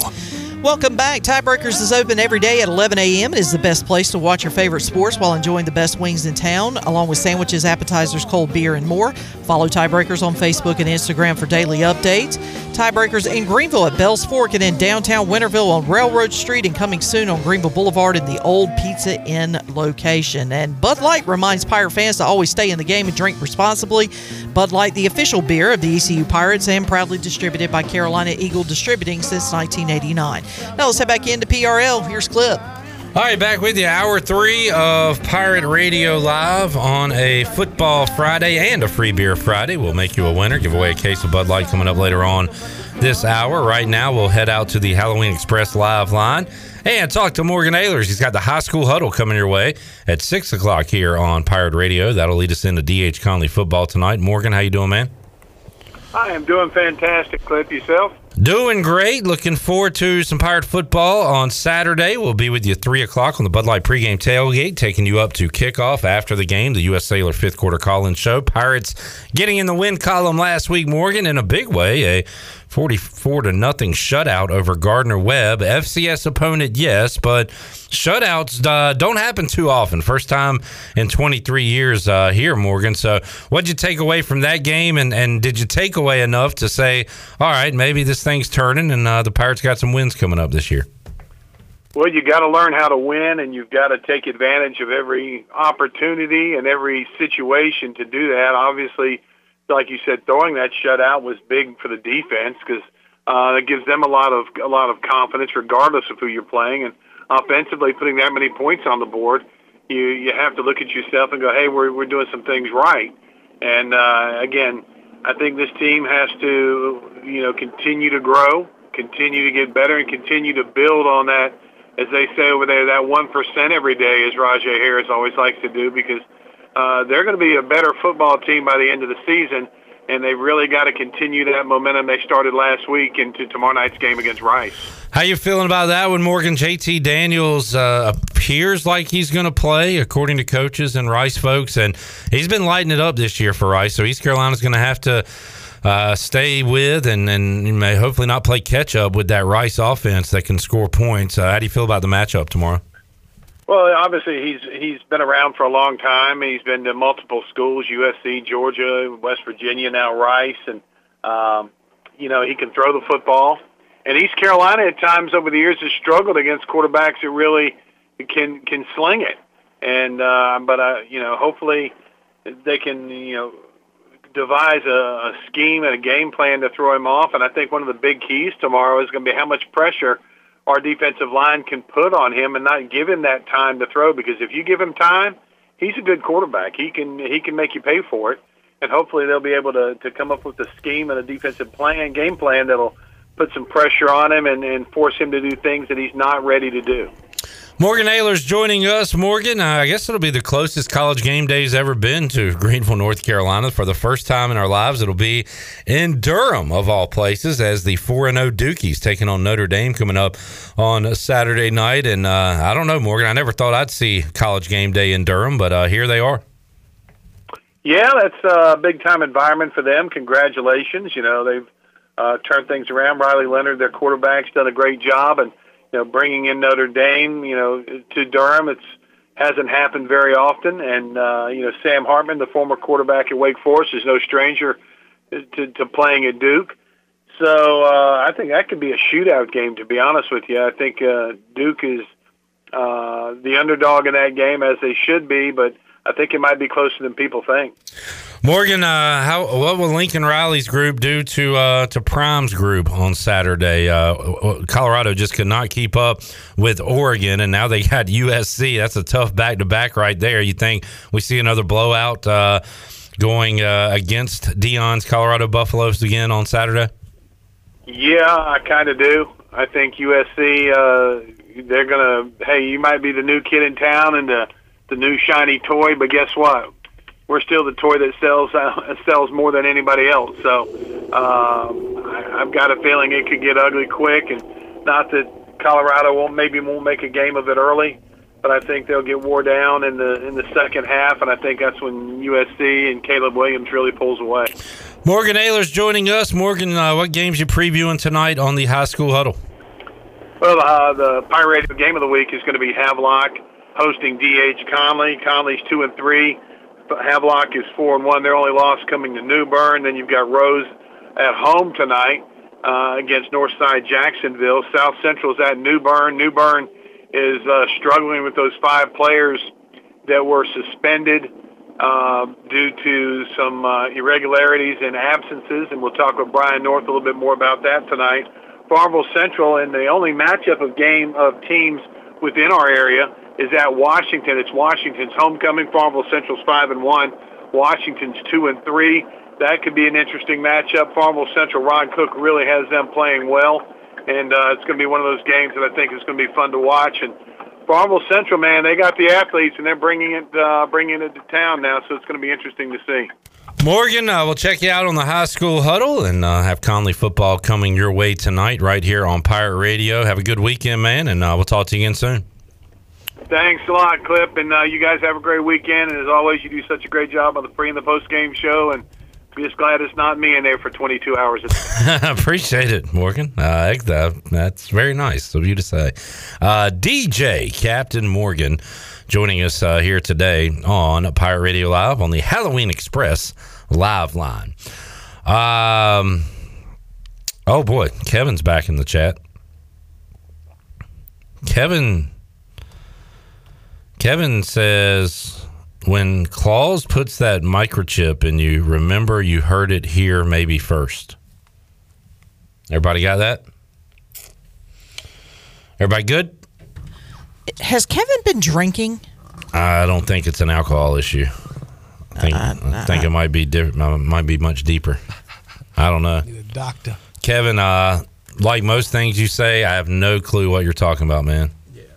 I mean, I just think at this point he's just trolling our chat. I, I, you know, I, I can usually sniff out a troll. I think, I think it might be d- deeper than that.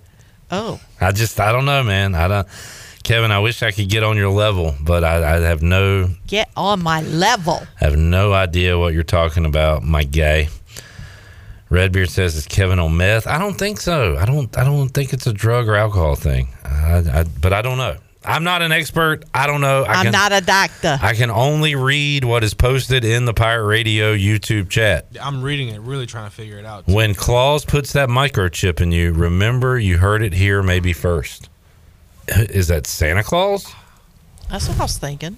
I'm And thinking then I it's thought- somebody you gotta know. But okay, now is Claus spelled with a C or a K? Capital C, L A U S. Okay. Because if it's a K, I Klaus. was thinking Klaus, Klaus. which would be something Russian. Yeah. Well, we'll Still have no clue what it means.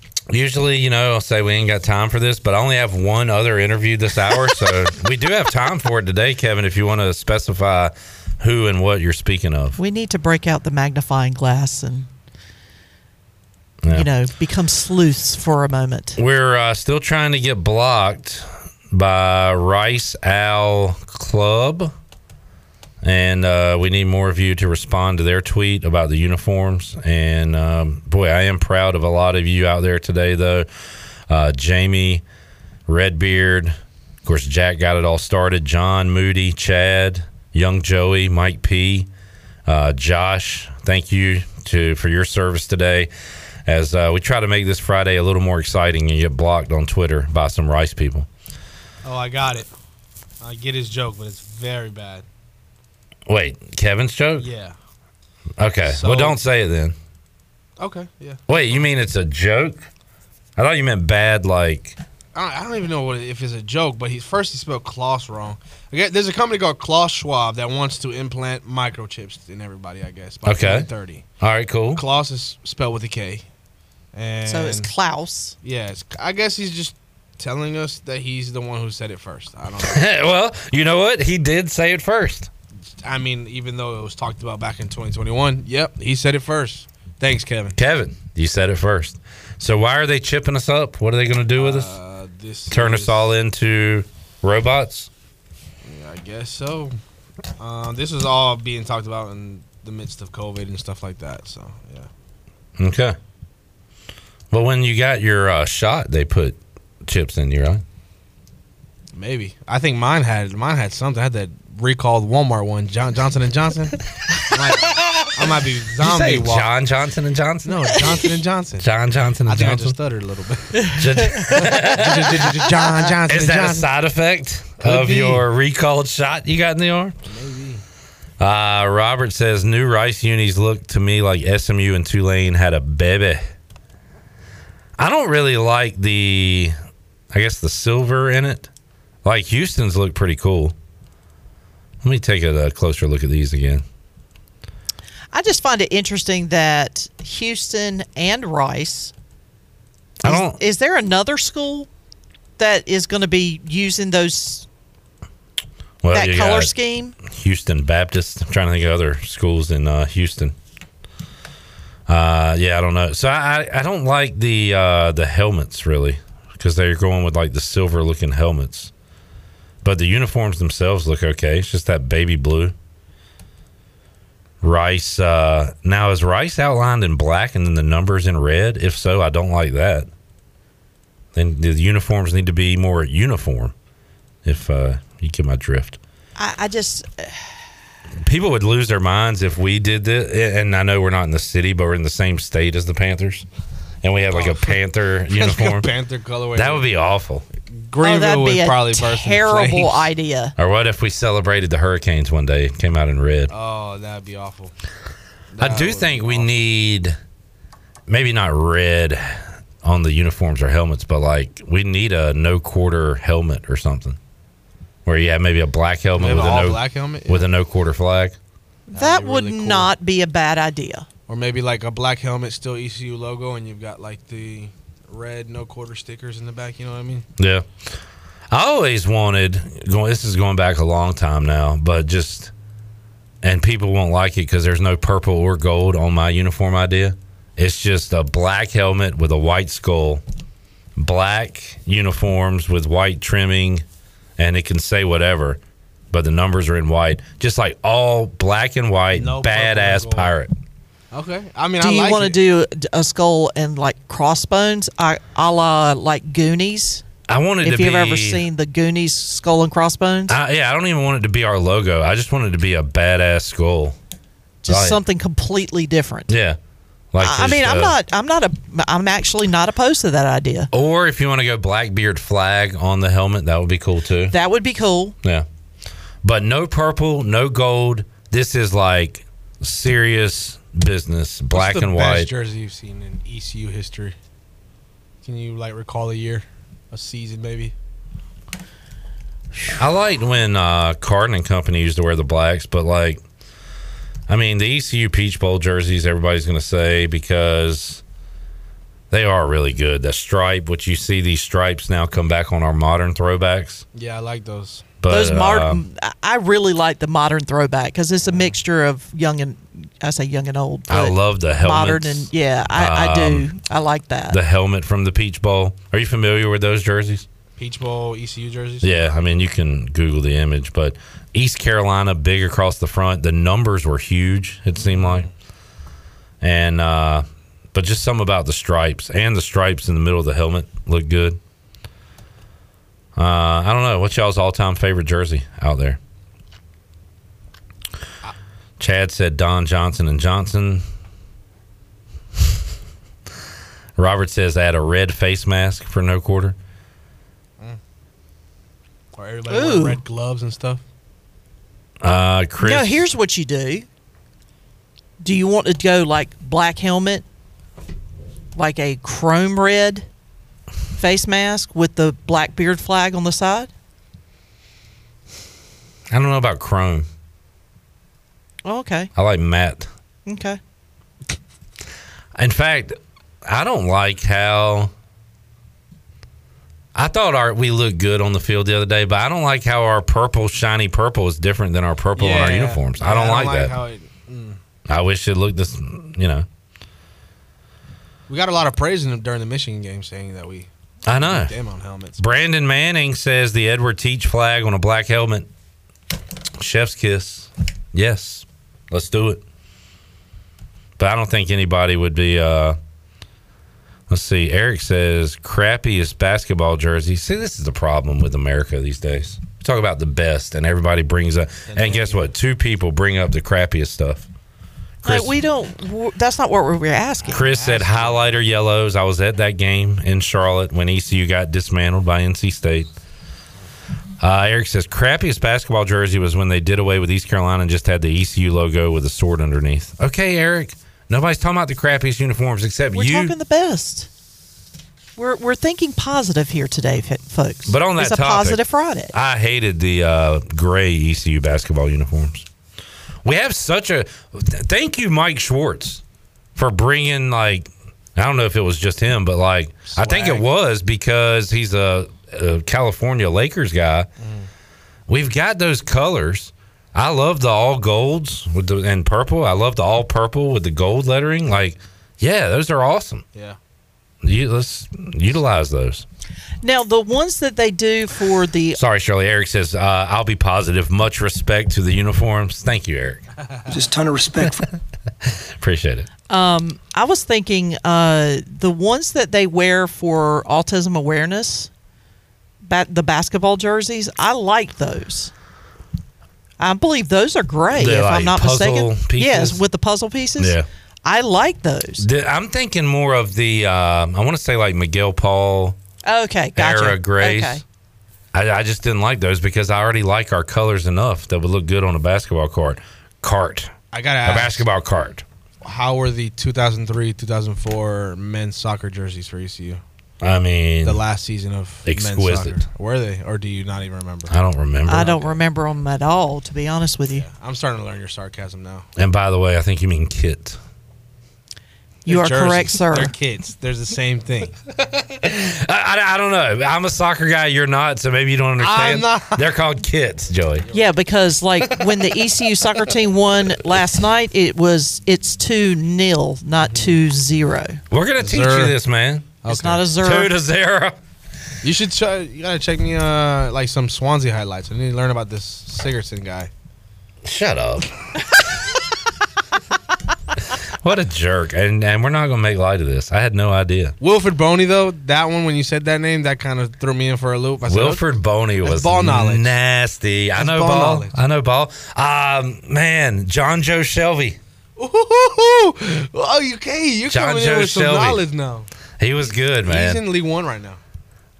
That's not good. No, he's I probably mean, old now. like 36. Yeah, yeah. Um, and then the year before I really got on, their their main guy was Michu. He had like a Spanish ton of goals. striker. Yeah, he was like a one season wonder. Yeah. went back to Spain. and I think he had cancer. He used to score and he would do this Yeah. thing. Uh, yeah. Man, I really got into it and they were good. They like beat Arsenal and draw with Manchester and like have these big games and I would get up and watch them and like be into it. It was when fun. they had the good logo too. they still do. Well, I thought they Oh, they went back to that yeah, they went back old- to like yeah. circle crest or whatever. Yeah. I like the uh that's what that's the reason I really started liking them too. A, they were like an underdog. B, they had a cool logo. And I love their uh their chant too, hymns and arias that the crowd chants. Oh, okay. They Uh, they got that in FIFA. It gives me chills when I play FIFA. All right, let's Did Gary give you his favorite team or no? Coach Higgins. I'm sorry, I am not on the. uh we had talked about it. I want I believe he's uh Celtic guy, maybe. Oh, oh, that's right. He's the Scottish Premier League. I believe. Got you. Uh, but don't quote me on that. We'll talk more about it when we get him. Want to get him back in studio. Uh, let's take a break. You want to do the giveaway now or later, Shirley? Oh, we can do it now. Chad, will you quit posting that jersey? Give it away, give it away give it away now. Give it away, give it away, give it away God. now. Give it away, give it away, give it away now. Wild Power Radio, cannabis awesome. All right, 317 1250 on the Halloween Express live line. You can be a winner. Free Beer Friday, case of Bud Light can be yours. If you are lucky caller number 12, must be 21 or older and have not won so far this month. Oh, wow. The Giants have fired Gabe Kapler. I love to hate Gabe Kapler. 317 1250, caller 12. You are a winner. Free Burr. Back with you after this.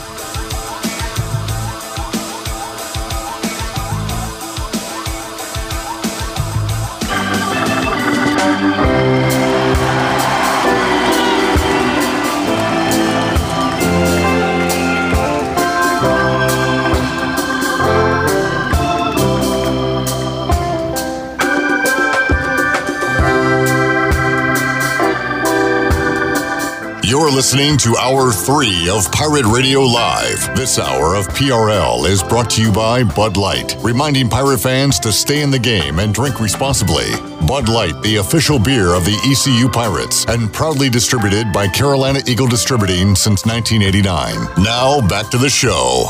Welcome back. East Plumbing, Viva Electric, and Roland Black Heating and Cooling have teamed up to form New Blue Service Group, offering Eastern North Carolina the best in plumbing, electrical, and HVAC services. Same great local team, same great local service, just a new name. For plumbing, electrical, and HVAC services, go to callnewblue.com. That's callnublue.com. New Blue Service Group, where we are redefining service excellence. And congratulations to resident pirate, uh, I say pirate fan, she is a pirate fan, but also Panther uh, fan, Susan Deans, calls her shot, end of the month, walks away with the big prize on Free Beer Friday. All right. Drowning those Panther sorrows with some beers. Hey, Tony Dunn calls her the Den Mother. Big Panthers fan. And not a lot to cheer about so far in this 2023 season. All right, looking forward to Saturday. We'll be with you on the Bud Light pregame tailgate. Kick it off at 3 o'clock. Um, I don't love here being late at night, but I do love doing the uh, pregame show while games are going on. So that uh, will be a lot of fun to follow those. Shirley will have the Buccaneer Music Hall scoreboard for you. Joey, you going to be around? Hanging out? Saturday. Yep, I'll be here for the pregame show. Awesome stuff. Looking forward to some great food from Cuccinella's uh, coming up on Saturday. So let's see what will we have in that three o'clock window. Michigan, Nebraska, Kansas, Texas. I think that might be interesting. Georgia, Auburn, Missouri, Vandy. Those are some of the ranked games in that three o'clock window that we'll be keeping an eye on. Uh, let's take a look at the American.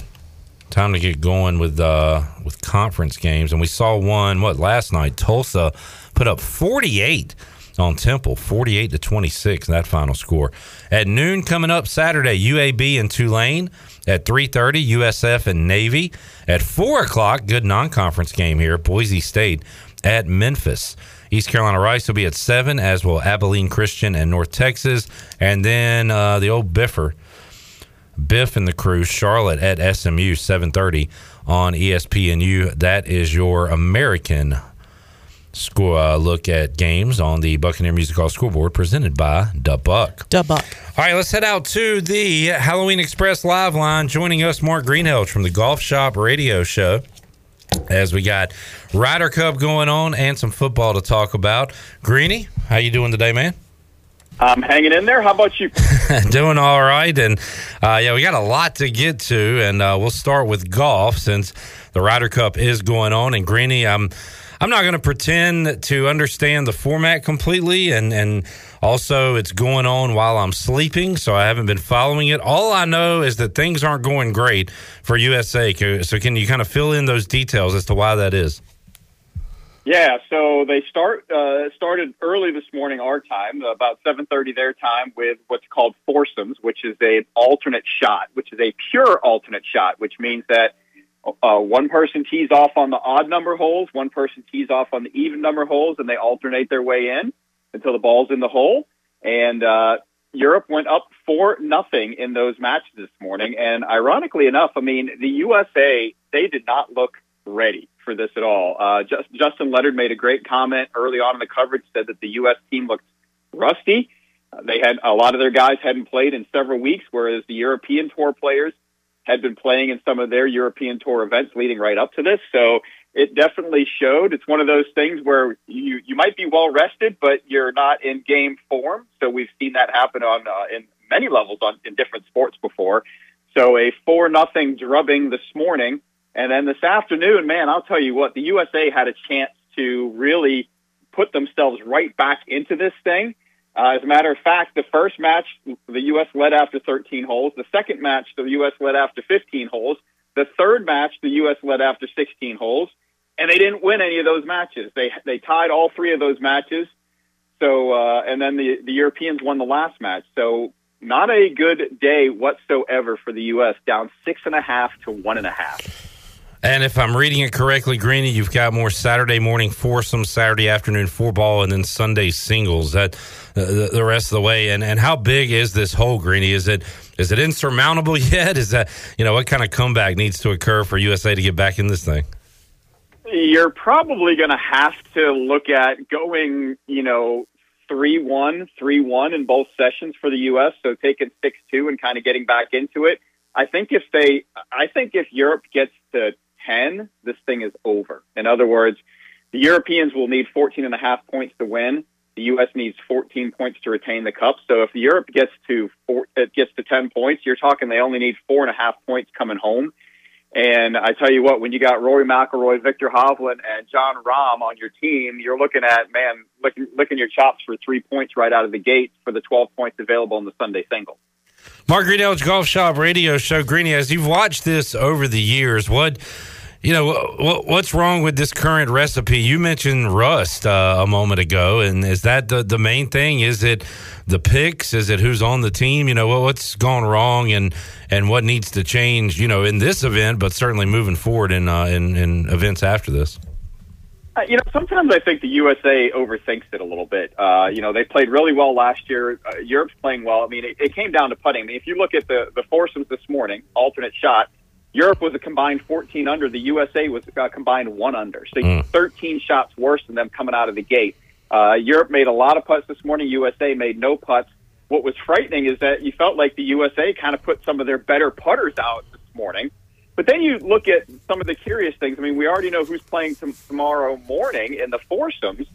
And for me, there's a big omission. Wyndham Clark in the four ball made seven birdies on his own ball yesterday, which means to me he's playing pretty well.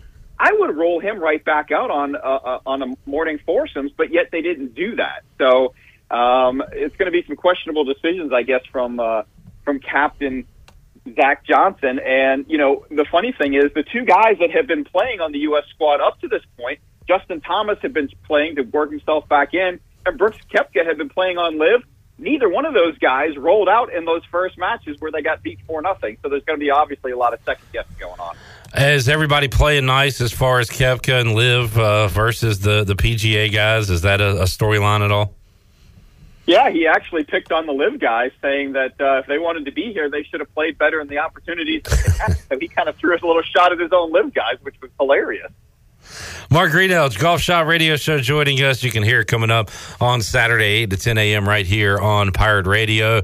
Greeny, man, uh, your, your Clemson Tigers, uh, what a game it was on Saturday. They come up short in overtime, miss a, a chip shot field goal at the air uh, at the end that would have given them a late lead and possibly won the game. And now you, you just kind of look back at that Duke game. If you could have not fumbled that one away, you would still had a shot to, to do something this year as far as the playoff goes. Now, those uh, eh, you're pro- probably out of that. You could still fight your way maybe back into an ACC championship, but tough September uh, for the Tigers, Greeny. Yeah, and you know the disappointing thing is, is you know you got Garrett Riley as your offensive coordinator, and you had a, you you have a lot of opportunities in the red zone, and I don't ever see the ball getting thrown into the end zone. It's almost like you know from that Duke game where you made mistakes in the red zone.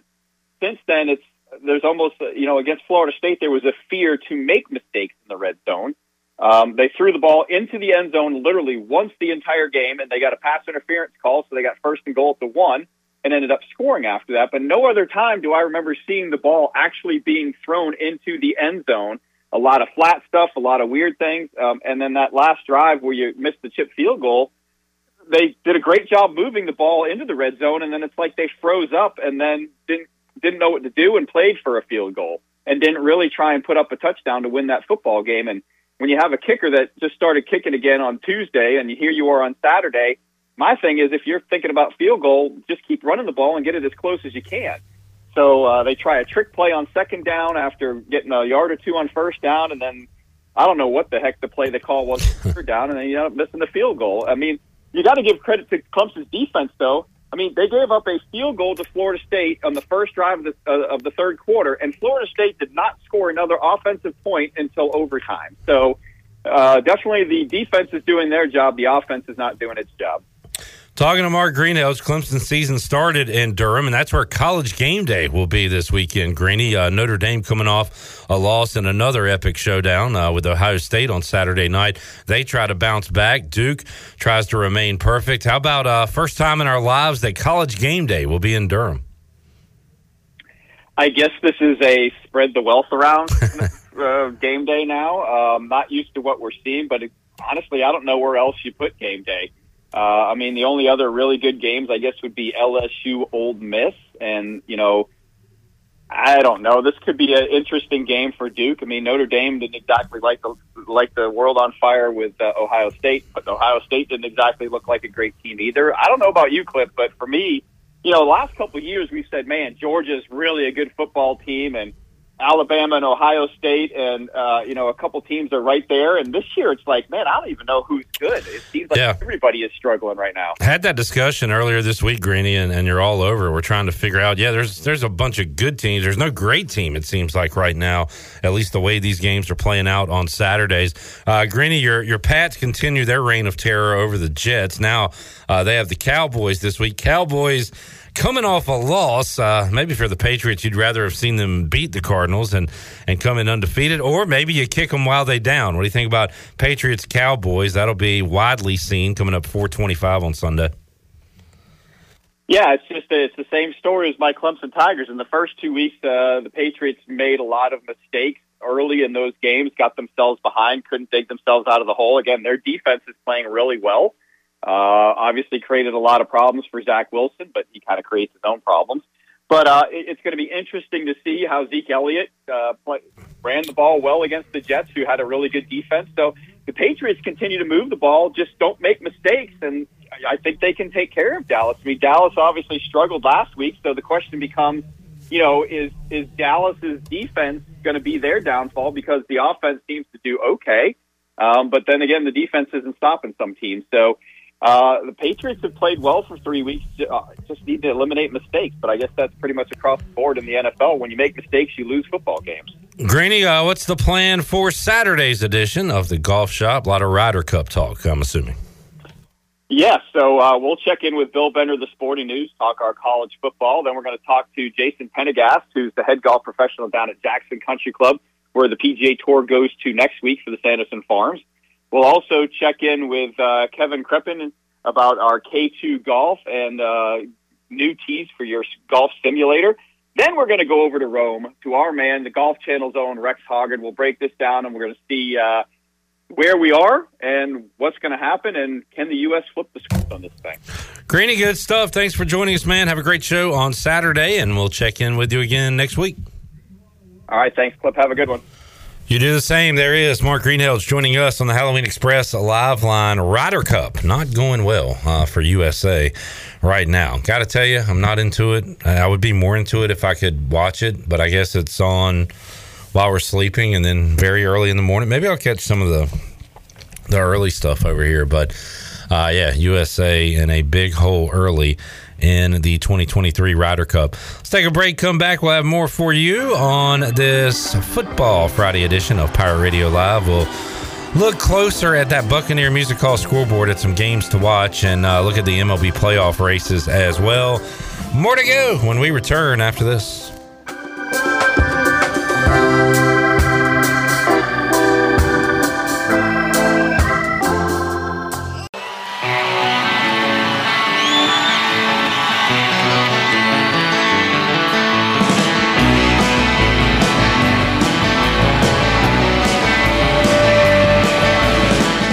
Listening to Hour 3 of Pirate Radio Live. This hour of PRL is brought to you by Bud Light, reminding pirate fans to stay in the game and drink responsibly. Bud Light, the official beer of the ECU Pirates, and proudly distributed by Carolina Eagle Distributing since 1989. Now, back to the show. Welcome back. Country Mart has been locally owned and operated for over 40 years and is your premier country store serving the best cheese, biscuits, and country food around. They're open every day and have two locations in Bethel on Highway 11 and in Stokes on Highway 903. And both locations are top of the line fuel stations serving Shell gas, including 93 ethanol free high octane gas. Country Mart, fueling you up with great food and your engines with great gasoline. Now let's head back in to PRL. Here's Clip. Well, better late than never. DB has sent his picks in via Joey, and Danny Beal will uh, will have his picks recorded. I've decided to uh, that the games aren't until Sunday, so maybe I should cut him a break. And uh, he's probably busy, but uh, plan to talk to more ECU baseball players coming up next week here on Pirate Radio Live. Also next week, excited for the first time ever to welcome on Corey McNeill to the show, Coach Corey uh, husband of Kim McNeill, assistant coach with ECU women's basketball. And uh, he'll be joining us coming up next week, Shirley. You told me to make sure I bring up the O's with him. Yes, he's a big, big Orioles fan. And how about those O's clinching the AL East, clinching first place in the American League and uh, home field throughout the American League playoffs? The Braves have clinched home field throughout the entire thing. The O's home field throughout the American League playoffs. Who would have thunk it?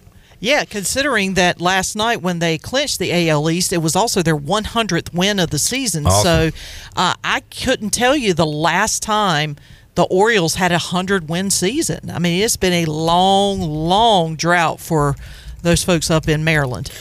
Well, Shirley, that's what I'm here for to tell you the last time they had a 100 win season. And I'm going to go to an old website that I like to call Wikipedia, Uh huh. and I'm going to tell you that they had 96 wins in 2014. They had 98 wins in 1997. They had 98 wins in 1983. They had 100 wins in 1980 before I was on this big blue ball that we call Earth. The best planet. The on. year that my brother Best was planet in the born. So 1980, that's the last time they had a 100 win season. So it's been a very long time for the O's and and good for Baltimore. I mean, they have really done a good job. And not just that, but their farm system is ranked one of the best in the major leagues.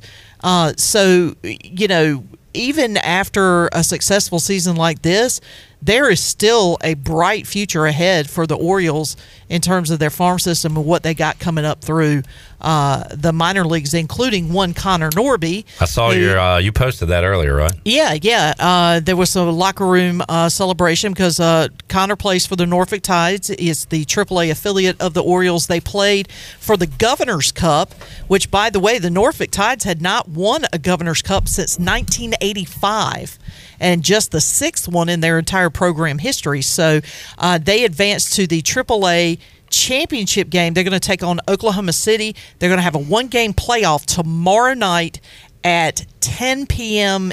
Eastern, I believe.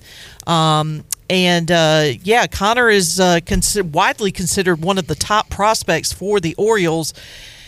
Why he hasn't been called up is still Well, beyond me, but because they've had a million good prospects. Uh, yeah, I mean, yeah, and they- I their think- organization's too good. Yeah, it's, it's a good problem to have, I guess, but uh, it's also got to be frustrating because Connor has done absolutely everything he could possibly do uh, to get himself called up. He's uh, not only playing second base, he's playing some great outfield. Uh, his bat has been hot all year long. He went quiet for a little while. He had a little slump, but it wasn't too long. And uh, so he has had a really, really good season.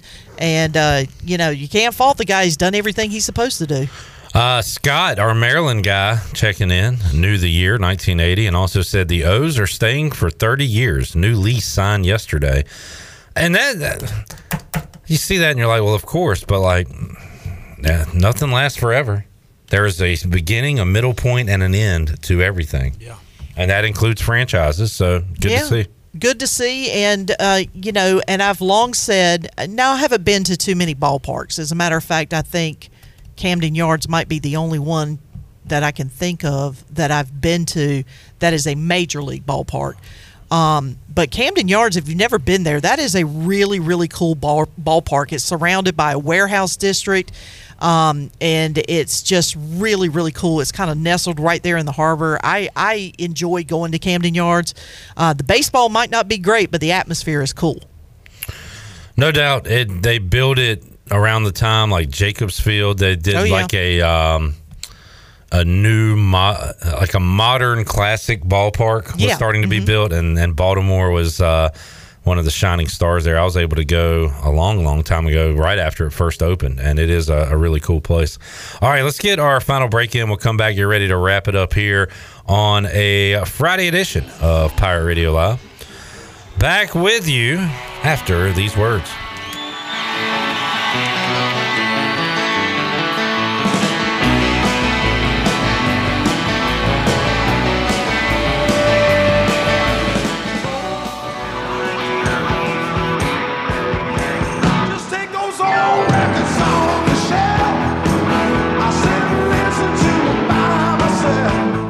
You're listening to Hour 3 of Pirate Radio Live. This hour of PRL is brought to you by Bud Light, reminding pirate fans to stay in the game and drink responsibly. Bud Light, the official beer of the ECU Pirates, and proudly distributed by Carolina Eagle Distributing since 1989. Now, back to the show. Welcome back. Uh, the stock market closed out the week with the Dow down 158 points at 33,507.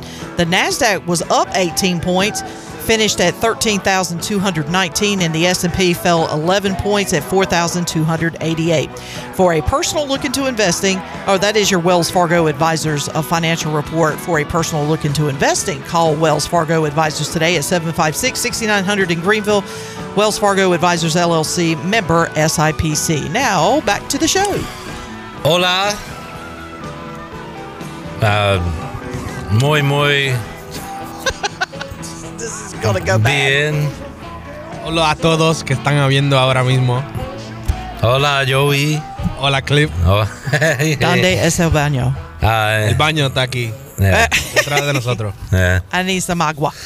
Uh, fútbol americana, uh, El Sábado, um, pire- El- Piratas, pi- Piratas. Piratas y Au- Aus.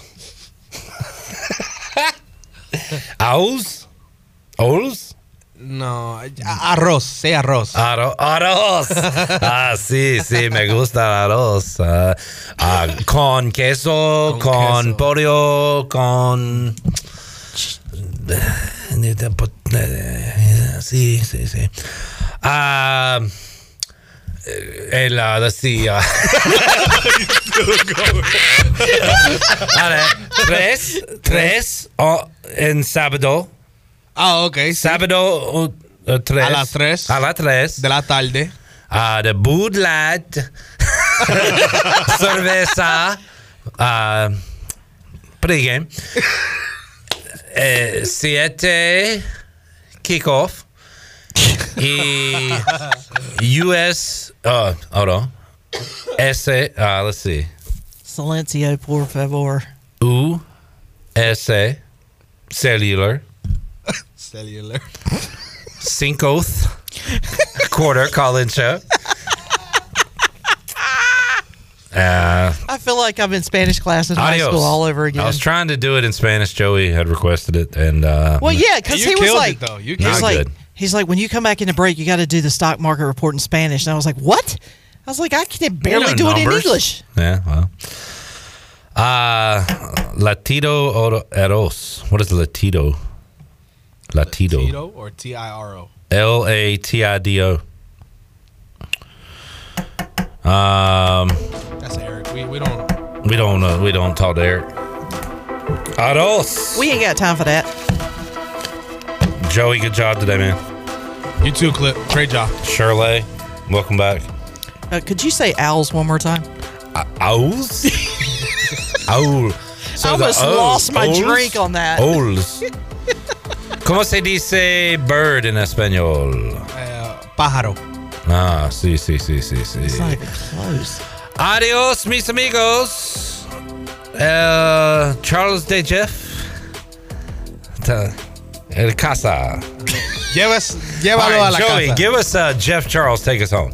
Eh, Jeff Charles, llevas. Oh, man. Jeff Charles, llévalo a la, la casa. There you go. Have a great night, Eastern Carolina.